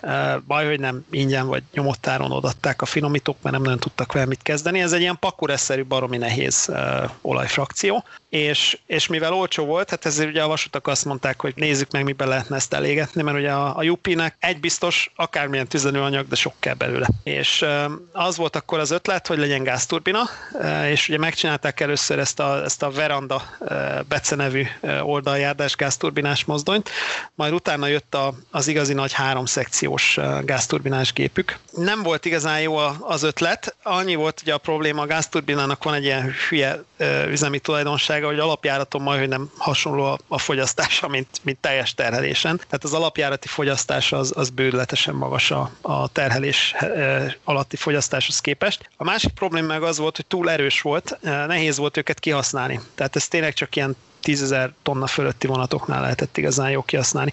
Vannak ilyen képek egyébként a 60-as évekből, hogy, hogy amikor a UP még ezekkel a első generációs jeepekkel ilyen 8-10 elé fogott egy, egy tehervonatnak, akkor, akkor egy gázturbinás, meg mögé oda tettek gondolom biztonságnak egy vagy két Jeep 35-öst oda tettek, és azt szépen vitte is át. De szerintem ott a gázturbinás átvitte az egész kócerájt a hegyen. Igazániból csak a villamos erő átvitel korlátozta a teljesítményt, tehát ilyen 10 lóerő körül, körül értékekről szól a fáma, csak hát ugye amíg, amíg le nem olvasztottad, a, ez addig ment, amíg le nem olvasztottad az összes eh, villamos komponest a rendszerben, addig lehetett terhelni a, a gázturbinát. E, nagyon impozáns járgányok egyébként. E, Ogdenben el van téve az egyik három szekciós gázturbinása a Jupinek, tehát hogy, hogy gyakorlatilag, hát nem tudom, ilyen két és fél gigant a jármű, tehát hogy két, két bazinas szekció plusz még egy ilyen 90 köbméteres tartály mögé kötve üzemanyagnak. Ugye az, az hozta el a 60-as évek közepén a vesztét a, a gázturbinásoknak, hogy a finomítói technológia annyit fejlődött, hogy a műanyaggyártásba el tudták kezdeni felhasználni a bunkercét, és ugye nem meglepő módon az ára elindult felfele és ez, ez ki is végezte ezt a gázturbinás koncepciót. Úgyhogy, hát... Érdekes történet, ez igen. Emlegettük már egyébként itt a technikai érdekességek között a távvezérlést, és ez a mai napig azért egy kicsit érdekes, meg egy kicsit egy misztikus világ, ugye. Nagyon jó kis National Geographicos, meg discovery filmeket lehet csinálni, az, hogy milyen űrtechnológiát használnak a fiúk ugye itt a hatalmas, hosszú vonatokon, ugye mi is szörmentén már ugye a fékezés kapcsán ugye ezekről értekeztünk. Hogy működik ez a távvezérlés? Ugye régen nyilván hogy a vonat elején volt a mozdony, ezek össze voltak drótozva, azt viszont hallás. Viszont ugye mostanában már, és ugye Európában is próbálkoznak a distributed power megoldással, ez mennyire üzembiztos, vagy, vagy nem is tudom, hogy mondjam inkább talán, ide át azért még idegen, kísérletezgetnek vele, viszont a tengeren túlon meg nagyon jól működik, úgy tűnik ez a wifi távvezérlés. Abszolút, igen, hát a, a DP, ugye a, a távvezérlésről beszéltünk, ugye, hogy a gyártók egymással is kompatibilisek, ezt kikényszerítette a piac. A rádiós technológia fejlődése hozta ezt a, ezt a DP eh, robbanást, Distributed Power robbanást. Amikor elkezdődött ez az egész, ha jól emlékszem, a 60-as években indították ezeket a kísérleteket. A Southern például olyat csinált. A kezdeti, kezdeti része az úgy szólt, hogy például csináltak egy teherkocsit, tehát fogtak egy boxkárt, amiben volt a rádióvevő, és ugye mögé volt kötve a mozdony, és kábelen ment át a cucc. Tehát gyakorlatilag a, a Southernnél ez volt az egyik első ilyen DP kísérlet, hogy, hogy egy boxkár volt a vevő, és akkor az irányította a mozdony konkrétan, tehát nem, nem a mozdonyokra tették a vevőt. Ugye az volt akkor a koncepció, hogy keves kisebb járművet kell felszerelni ezzel a, ezzel a rendszerrel. De aztán ugye kialakult ennek is, a, ennek is az üzemeltetési része, és gyakorlatilag egy ilyen rádiós átvitel van. Ez ugye főleg alagutakban izgalmas, tehát a, főleg ugye a Sierra Nevada, vagy akár a Sziklás-hegység északi része, mondjuk egy Flathead alagút, vagy, vagy ilyesmi, tehát egy Cascades alagút, ugye az is ilyen majdnem 10 km környéke, ugye ott, ott izgalmas ez, eh, hogy hogy lehet megoldani. Hát ott ugye ilyen, ilyen eh, ismétlők, ilyen eh, jelismétlők, ilyen repeaterök vannak az alagútban, és akkor úgy így tudják megoldani a rádiós jelet. Illetve hát ugye az, az a sztori, hogy amíg nem kap új jelet, akkor oda addig, a, addig az előző parancsot hajtja végig végre a jármű. És ugye a DP-nek is kialakult egy ilyen üzemeltetési kultúrája, hogy általában nem is feltétlenül tológép van, hanem mondjuk a két harmadánál sorozzák be, ugye az, az ilyen szempontból ideális. Tehát ugye a, a vonat első harmadát a, az előlévő gép húzza, a középső harmadát a, a Distributed Power gép tolja kvázi, a hátsó harmadát meg a DP gép húzza tehát így, így nagyjából így kell elképzelni. És erre egyébként nagyon komoly, itt megint ugye a számológép, tehát erre nagyon komoly számítások voltak kint, hogy a pályaigénybevételt, a, a vontatási tulajdonságokat, a gázolajfogyasztást, ugye a distributed power hogyan tudja befolyásolni, és nagyjából ezt az optimumot találták meg, hogy, hogy vagy tológép, vagy, vagy inkább kétharmadnál besorozott gép. És hát így jönnek létre ezek a 4-4,5 kilométeres monstrumok. Ja, meg azért gondolom, értem, hogy, hogy központi ütköző vonókészülék, de annak is nyilván van határa, hogy mennyit tudsz vele tolni. Mert Abszolút. Általában, általában húzni ezekkel ugye nyilván a csavarkapocsal húzni sokkal jobb, de, de nyilván ennek is van valami határa, hogy egyszerűbb húzni, mint tolni. Hát abszolút, és ugye ez egyébként ez a, ez a drawbar strain ugye a, a, az amerikai szaknyelvben, tehát ugye ez a vonórút terhelés, vagy vonórút feszítés, ugye a drawbar strain a, a, a Szent Grál ebben az iparágban, tehát ugye amikor DP-t nézel, vagy, vagy DP uh, üzemet számolsz, akkor ugye azt kell, azt kell követni ezeknél a bazinai vonatoknál, hogy ugye a, a drawbar strain hogy alakul különböző üzemi helyzetekben. Mert vannak egyébként jó videók, például amikor ugye a kanadai sziklás hegység átkeléseken vannak ilyen sztorik, ott is vannak ilyen, ilyen 200 kilométeres lejtő, meg, meg ilyenek, és akkor a, te a mozdonyvezető elmondja neked, hogy ha az elején nem fogod meg, akkor esélytelen. Tehát, hogy, hogy ez, ezeket, ugye ezeket az erőhatásokat, tehát az 17 ezer tonnás vonatnál nyilván egészen másképp alakulnak hm. ezek a, az erőhatások is, hogyan, hogyan tudsz fékezni, milyen késleltetéssel hajtja végig ugye a, a DP mozdony hátul a parancsot, és a többi, és a többi. Hát ugye egy ilyen, egy ilyen vonatnak mondjuk a fékezése meg az oldása is Igen. sem úgy működik. Mire, mire, mire csak a fékkel végigér a vonaton. Az pontosan, ugye... pontosan. Hát ugye erre vannak trükkök százai egyébként, ugye erről lehet beszéltünk a retainer valve például, azt hiszem beszéltünk már egyszer. Ugye van ez, a, van ez az úgynevezett retainer valve, ami ugye azt biztosítja, hogy a, a leürítés, tehát az oldás el van nyújtva, lassabb az oldás, ugye lejtmenetnél ez, ez, ez fontos, tehát hogy nem kell, tehát ugye kisebb levegő felhasználással jár a mozdony részéről ugye a folyamatos féküzem, kisebb a levegőveszteség, és ugye megvan, megvan ez is, hogy mondjuk ha elindulsz a sziklás hegységről lefelé, akkor mondjuk a, a kocsik felén be kell, hogy kapcsolod ugye a retainer válvot, és, és erre mind, mind van szabályrendszer, és egyébként erre, erre is jó a DP, tehát csak azért mondom, hogy erre baromi jó a DP, mert ugye egy ilyen 4 kilométeres vonatnál ugye több irányból indul meg a fékhatás. Persze. Igen, Tehát igen. ugye, elő, e, ugye a levegősen először elindul előről, de ugye, hogyha van kétharmadnál egy DP-d, akkor mm. gyakorlatilag hátrafele is azonos időben ugye a rádiós átvitel miatt hátrafele is, meg ugye középről előrefele, a középső harmadba hátulról. Gyakorlatilag egyszerre indul, három ponton egyszerre tud indulni uh-huh. ugye a fékhatás. Hát ez ugye a fékezőkocsi sem volt véletlen nyilván. Hát pontosan, igen, igen. Igen, egyébként ez, ez a másik, a, még, még kvázi a DP-nek az előfutára, amikor fékezőkocsi volt csak, tehát ezt a rádiós, ezt a rádiós kocsit ezt nem használták, ugye nem, nem adott át mozdonynak vontatási információt, csak arra használták gyakorlatilag, hogy, hogy, hogy megcsapolják hallják a főzetéket, és ugye csökkenést tudjon közvetíteni. Tehát egy ilyen is volt. Ja, hát ennek nagy kultúrája van oda, de hát nyilván ezek a bődletes méretű uh, szerelvények azért igénylik. De egyébként viszintesen is meg lehetem szaggatni, vannak ilyen sztorik, hogy 17 ezer tonnás vonat Wisconsinba fekve marad, ami egy viszonylag lapos történet, és ugye ott nincsen DP. Meg vannak azért ezek a DP territorik, tehát ahol, ahol kellenek, ugye kell az elosztott vontatás. És ugye Wisconsin például nem ilyen, úgyhogy ott ilyen általában nem szokott lenni, 17 ezer tonnás vonat fekve marad, ugye meg kell rántani, el kell indítani, hát akkor ott van olyan, hogy szakad, a szakad minden. Lassacskán adásunk végére érünk, de még egy, illetve igazából kettő témát mindenképpen érdemes körbejárni. Ugye az egyik az, hogy export sikerei, vagy nem is tudom, hogy mondjam, sikernek könyvelhetjük el, el azt, hogy Ázsiában és Amerikában azért elég sok helyre tudtak eladni korábban, és, és most is dízelmozdonyokat. Valóban egyébként ez szabad szemmel látható bevételi forrás volt ezeknek a mozdonygyártóknak? Igen, ez egy jó kérdés. Azért, azért más, más volt mindegyik gyártónál egy kicsit ez a történet. Nyilván a Baldwin nem segítette ki az a 30 darab mozdony, amit ilyen jó szolgálatból a Szovjetuniónak átdobtak. Az Elkónál viszont kifejezetten erős volt az exportpiac, ugye az ML, MLV miatt és a kanadai ág miatt is, illetve ők ugye beszéltünk arról, hogy nagyon sok helyre Európába, Dél-Amerikába ide-oda szállítottak.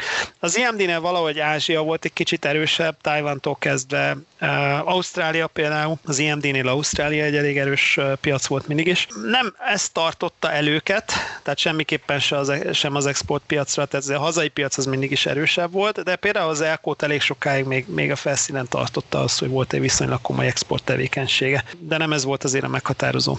A, annyi, annyi érdekesség van egyébként, hogy IMD-nek is először hasonlóan, mint, mint 50 évvel korábban az Elkonak, az IMD-nek is azért először a hazai piacon töröltek be egy nagyot, és az exportpiaca még, még viszonylag jobban ketyeget relatíve, tehát amikor a hazai piac már nagyon elindult lefelé a 2000-es években, akkor még például Ausztráliában elég jól tudtak eladni, Kínába is adott esetben elég jól tudtak eladni, más távol-keleti országokba is. Hát ez, ez gyakorlatilag ismétli önmagát a, a történet. Ugye a Class 66-os a, ami ugye Nagy-Britanniában, illetve hát a, a kontinensen is ismert, vagy, a, vagy ugye ez a kínai JT56 AC, ez gyakorlatilag azt hiszem SD70-nek a, a korabeli SD, SD70-esnek a, a kínai változata. Ez is, ez is megmaradt, egy nagyon kicsi USA piac mellé maradt egy még viszonylag élénk exportpiac. És a másik, amit viszont mindenképpen érdemes megnézni, hogy hogy néz ki ez a piac ma. Ja, pont azért, mert például az Amtrak az Siemens mozdonyokat vásárol, nyilván Amerikában szerelik össze, de nem hazai tervezésű gyártású, hanem effektíve félig, ex, félig importált járműről beszélünk. Hogy néz ki ez jelenleg? Hogy néz ki manapság? Hát ugye ez egy izgalmas dolog, pont, a, pont ugye a, a Siemens Charger-t említed. Ugye a, a személyvonati piac, ez, ez kicsit olyan, mint a villamos piac, tehát a személyvonati dízel mozdony piac azért ez egy relatíve marginális szegmens, mindenki próbálkozott ott, de nem ez volt azért az erőssége már az 50-es évek óta, sőt még addig se nagyon a, a nagy gyártóknak. A személyvonatpiac az nagyon kicsi, hogyha azt nézzük a mai napig. Ugye a Siemens Charger mellett a GE például a Genesis óta nem gyártott, tehát 90-es évek óta nem gyártott már, személyvonati dízelt, pedig közben ugye elég komolyan gyártja a termelati dízeleket. Ugye az IMD-nél az F59 PHE volt az utolsó komolyabb gyártás, ez szintén ilyen 90-es évek környéke, már ugye a harmadik generációs dízelek, tehát ez a 712-es motor, illetve az F125 Liberty, vagy mi is, mi is volt ennek a neve. Az F125 lett volna ugye az IMD-nek a, a standard személyvonati dízel, ebből valami 20 darabot bírtak elsózni Los Angeles környékére, tehát ez se, ez se robbantott bankot, és ugye a Motive Power Industries, az MPI az, aki, aki egyedüli kis szériás idézőjebe gyártóként talpon van a, a személypiacon. Tehát a személypiac az gyakorlatilag, hát sosem volt nagy, mondjuk úgy, de, de most már aztán tényleg beállt a földbe, és, és ha megy is, akkor is ugye európai gyártók, illetve a megmaradt amerikai gyártók is szériában. Na most tehervonati piac az, az egy picit bonyolultabb. Ott ugye az EPATIR for, amit ugye az Obama adminisztráció hozott be, Obama kormányzat alatt jött be ez a négyes fokozata ugye ennek a folyamatosan szigorodó kibocsátási norma rendszernek. 2017-től lépett érvénybe, azért ez egy elég komoly vízválasztó volt, ugyanúgy, ahogy egyébként Európában például az Euro 6 a, a dízelmotoroknál, vagy nagyon bonyolult EGR rendszer, illetve motorhő menedzsmentre van szükség ahhoz, hogy ezt tudja teljesíteni, vagy egyszerűen fogod magad és AdBlue, tehát ugye ez, ez a, ez a karbamid oldatos füstgáz után kezelés van. Itt ugye azt kell látni, hogy az AdBlue-tól nagyon fáznak erről is, talán már rész, részlegesen beszéltünk, hogy az AdBlue-tól nagyon fáznak a tervasutak. Ugye ez még egy dolog, amit készletezni kell, tölteni kell, monitorozni kell, fogyását, stb. Tehát ez, ez egy macera. A személyvasutak inkább rának az AdBlue-ra, ugye a Cummins Diesel a a Siemens Chargerben az pont ilyen, ugye a QSK 95-ös. Erről is már beszéltünk, viszont ugye a tehervonatoknál nem akarják ezt az AdBlue-s dolgot csinálni, ott inkább ez az LGR varázslat van, hogy valahogy oldjuk meg a, a motornak a hőmenedzsmentjét. Erről azt hiszem az Innotranson beszéltünk is a, a GE-sekkel, ugye nyilván nem mondanak el minden, de ugye a Gevo kapcsán ezt elmondták a GE Evolution motor kapcsán, hogy a, a sztori valahol ott áll vagy bukik, hogy nagyon szűk hőmérsékleti tartományok között kell tartani ugye az üzem alatt a dízelmotort, ahhoz, hogy a, ugye a füstgáz paramétereket tudják biztosítani. Tehát nagyon szigorúan menedzselni kell a hőháztartását a motornak. És a lényeg ennek az tulajdonképpen, hogy ugye a tier, a Tier 4 előírások teljesítéséhez volt egy elég komoly átmeneti időszak, ami alatt nem igazán mert senki új mozdonyokat venni. Ugye az Evo széria is tehát a GE Evo motor is új volt. Az IMD-nél az 1010-es motor új volt, voltak vele kezdeti problémák, nem nagyon mert senki bevásárolni, hanem inkább azt csinálták a vasutak, hogy felújítottak. Mert ugye van egy ilyen, ilyen kitétele a szabályrendszernek, hogyha egy mozdony eredetileg, mit tudom én, csak tír nullás, vagy tír egyes, vagy kettes volt, akkor az eredeti előírásokat kell tudni remotorizáció esetén is Na most ezt azért lehet érezni, hogy ez felhívás a keringőre. Tehát ha, ha én egy teherszállító vasút vagyok, és fázok ugye az AdBlue-tól, mint ördög a tömjénfüsttől, akkor ugye veszem a, veszem a régi uh, SD mozdonyomat, vagy a régi, így van mondjuk veszek egy SD 60-ast, 70-est, ugye tier 0 vagy 1, remotorizálom, és elhajózok, elbugyborékolok vele a naplementébe boldogan, mert továbbra is csak tier 1-2-t kell neki tudni. Ez az egyik része, a másik része meg ugye a 2008-as válság, tehát ugye 17-ben léptek ezek érvénybe, a 10-es évek elején lehetett tudni, hogy érvénybe fognak lépni, viszont ugye 2008-ban megfogta a padlót a piac, ezres nagyságrendben állítottak le mozdonyokat, de tényleg, tehát mondjuk a, a UP-nak azt hiszem, hogy ilyen 6000 körüli mozdonya van, fogták és mondjuk 1500-at leállítottak. De tehát, hogy nem, nem ilyen hazai méretekben kell gondolkodni. Tehát a, a mozdonykerítés az mit tudom, 100 darab mozdonyból állt. És és ugye ezeket a gépeket le lehetett állítani, ugye azok nem futottak, és ugye a 2010-es évek végén pont körülbelül a Tier 4 életbe lépése környékén, hogy ezeket gond nélkül lehetett reaktiválni. Tehát kvázi 7-8-10 évvel fiatalabb idézőjelben mozdonyokat tudtak reaktiválni, mint amennyit a, a koruk vagy a futás teljesítményük normál esetben indikált volna. Tehát a, a 20 éves mozdonyom gyakorlatilag csak 10 évig volt használatban, hogy úgy mondjam. Úgyhogy még sok bennük, a, sok bennük az élettartam, illetve ugye ezek még alkalmasak még mindig a remotra. Van tartalék a rendszerben, ugye főleg azzal, hogy nem kell megfelelned a legszigorúbb környezetvédelmi normáknak a remotorizáció esetén. Így van, tehát ugye addig tudsz buherálni, amíg, amíg el nem rohad a kaszni, addig tier, tier, tier 0 alatt tudsz buherálgatni, ez az egyik része. Hát ugye a, a gyártók szempontjából ez viszont katasztrófa, uh, mert ugye ki a franc fog egy új mozdonyt venni. Úgyhogy egy nagyon komoly, hát nem is tudom, nagyon komoly 10-15 évig tartó hullámvölgy, ilyen oldalazós időszak volt az elmúlt években a, a járműgyártók szempontjából. Néha kicsit megindult a bolt, néha nem, de néha inkább csak a remot ment.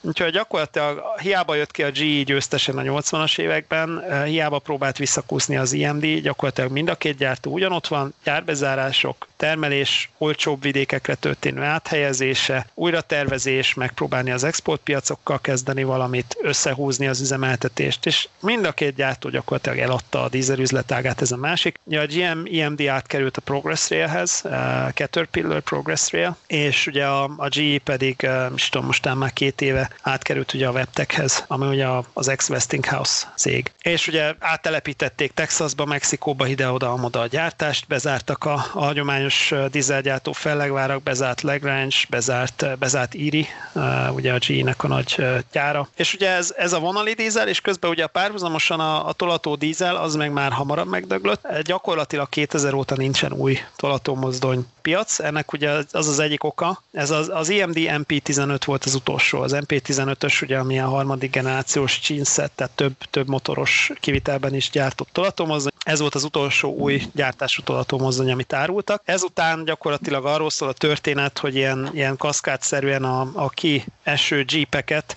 pont ugye a Tier, tier 4 emisszió miatt, ugye a kieső jeepeket tolják le a, a tolató szegmensbe a régi négy tengelyes mozdonyokat. Tehát, hogy igazából ez a felújítós díj ezekből a Tier 01-ből ez elég erőteljesen ilyen kiskapunak érzem. Tehát, ez az.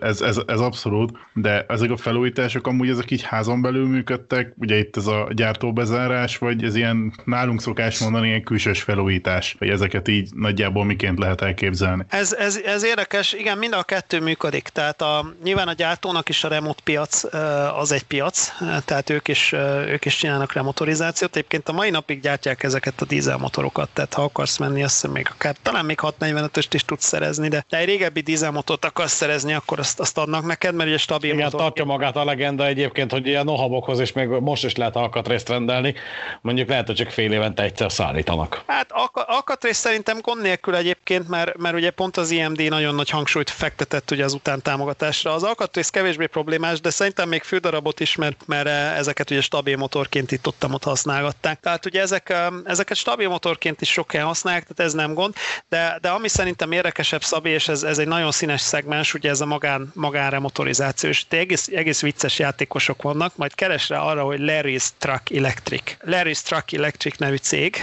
van nekik egy nagyon kedves telephelyük is, ahol nagyon érdekes, még a, még a műholdon is látszik, nagyon érdekes eklektikus járműkavalkádot lehet általában találni. Ez egy olyan cég, aki teherautó villamossági dolgokkal foglalkozott, viszont átprofilírozták magukat dízelmozdony felújításra kvázi. Na most a Larry's Truck Electric az azt csinálja, hogy a nagy cégektől megveszi a parajosból a mozdonyokat, van neki saját parajosa, ott tárolja, és hogyha igény van rá, akkor elsétálnak veled az értékesítők hátra a parajosba, te rámutatsz az egyik ilyen rozsdabogjára, azt valahogy onnan kibányásszák, tesznek bele új motort, lefestik, kipofozzák, felpimpelik, és viheted tolatni. És ugye, és ugye van, van több ilyen cég egyébként, a Larry Struck Electric az egyik ilyen, egyik ilyen komolyabb játékos a piacon. Na most náluk aztán minden van, de tényleg. És, és az volt a vicc egyébként, hogy mondjuk a 2000-es évek elejéig, ugye ilyen helyeken, ilyen levetett göncöket gyakorlatilag a regionálisok, tehát ez a, ez a mom and pop shop, tehát ezek a családi vállalkozás, ugye papa-mama vállalatnak hívják ezt ott. Ezek a családi ilyen egymozdonyos kis helyi tolató vállalkozások jártak ugye a Larry Struck Electrichez, és ugye a, a Tier 4 egyik jótékony hatása, hogy egészen nagy cégek is elballagnak vásárolni a Larry Struck Electrichez a Parajosba, mert ugye ott, ott topzódnak még a, a Tier 0-ás 1-es, 2-es gépek, és akkor lehet ki bogarászni, és így megúszni ugye ezt a kibocsátási ízét, úgyhogy gyakorlatilag ez a, ez a Larry Struck Electric jellegű ilyen felújítós biznisz nagyon szépen megtolta a, a, a Tier 4, náluk pörög a bolt, úgyhogy ha ilyen mozdonyra van szükséged, akkor, akkor most már egy címet biztosan tudsz. Csodálatos Pimp hát lokomotív, tehát hogy Amerika lehet lehetőségek hazája, vagy hogy szokták ezt mondani? Hát igen. Ez, igen, ez, ez egyébként abszolút, most gyorsan meg is nézem a Larry Struck Electric-et, hogy mik állnak bent, áll-e még bent valami. Ohio Avenue, McDonald, Ohio. Hát ez, ez egyébként a Raspberry, tehát ez a, ez a legszebb, legszebb rostaövezete Amerikának egyébként ez, a, ez az Ohio. De most nincs is olyan sok mozdony bent náluk. Azért látszik, hogy pörög a bolt. Ott látok egy-két vágányt, ami, amikor legutoljára pár éve néztem, akkor még ott tele volt nekik, voltak ilyen, ilyen oldalparajosok most gyakorlatilag a fő parajosok vannak. Fú, te itt vannak csodák, hát így felülről azért némelyiket nehéz megmondani, hogy ki kicsoda, de itt ilyen elég régi jeepeket látok, talán még Jeep 7, Jeep 9, mert ugye onnan lehet megismerni ezeket a korai jeepeket, hogy, hogy a rövid géptér is magas, ugye a későbbieknél már rövid géptér alacsony volt, itt a sor elején van egy zöld, ez egy BNSF színtervnek tűnik, szerintem ez, vagy egy, ez még BN, ez egy Jeep 7, Jeep 9 lehet. Ha látok u például, ami kapásból nem piskoltam, mert ugye a u az ilyen masszívan 60-as, 70-es évek eleje téma. Látok például 44 tonnás GE Center kebet, azt is elég könnyű felismerni, hát az sem majd csirke. Hát vannak itt csodák. MP15-ös, ez nem egy nagy szám. Azért akkor itt es, lehet lomézni bőséggel. SV-ket, látok, látok IMD SV-ket, régi SV 2002 meg ilyenek, hát azok is 60-70 éves gépek legalább. De, de most komolyan elképzeltem ezt a fajta mentalitást, hogy megfogunk, összeáll, összeáll a regionálban, megveszük szólnok magas romokat, majd utána ezt tovább értékesítjük valakinek, aki ezzel akar foglalkozni. Tehát, hogy ez annyira csodálatos. És... Figyelj, erre, erre van igény. Tehát itt például látok egy hatalmas, gyönyörű, szép kihajított motorblokkot, ott füvön, Lerjéknél, meg látok egy-két ilyen lebelezett mozdonyt kint, amin láthatóan dolgoznak Ilyen, a fiúk. Ilyenek, az, ilyenek azért történnek Európában is, amikor Persze. Papír, egyik, papíron, papíron bontásra megy Romániába a villanymozdony, és visszajön felújítva. Vagy ugyanúgy megemlíthetjük, hogy a dízelmozdony mondott az OCZ lokot, és ahol vagy gyakorlatilag betolnak egy búvát, és kijön valami. Egy valami, igen, kijön egy ilyen csillagromboló. Hát figyelj, igen, de ugye ez legális bolt, de az az elképesztő a Larry Struck Electricbe, hogy, hogy itt, itt, itt nagyon rozsdás cuccok vannak, és, és ezeknek a jelentős része ez még valószínűleg menni fog, tehát lerjék se buták, tudják mire van igény. 44 tonnás centerkebeket látok például azért az mondjuk már nem biztos, hogy fog menni. Hát itt aztán tényleg az egész amerikai vasút történelem itt van, és, és van még jó pár cég, akik hasonló bizniszben utaznak. Úgyhogy hát ez történik velük, és, és mondom most az az új trend, hogy már a nagyok is elkezdtek lerjéknél vásárolni adott esetben, és visszavásárolják a saját korábbi mozdonyaikat.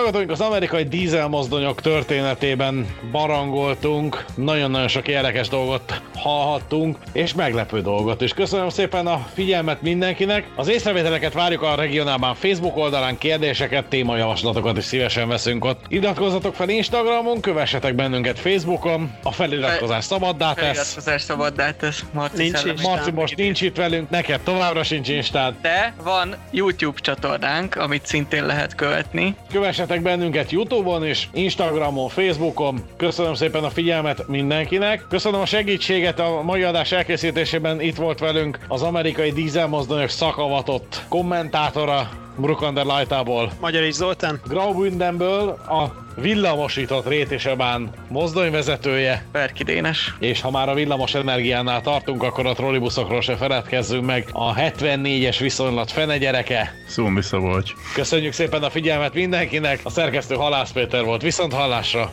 a következő közvetlen kocsiban. Sziasztok! Hello!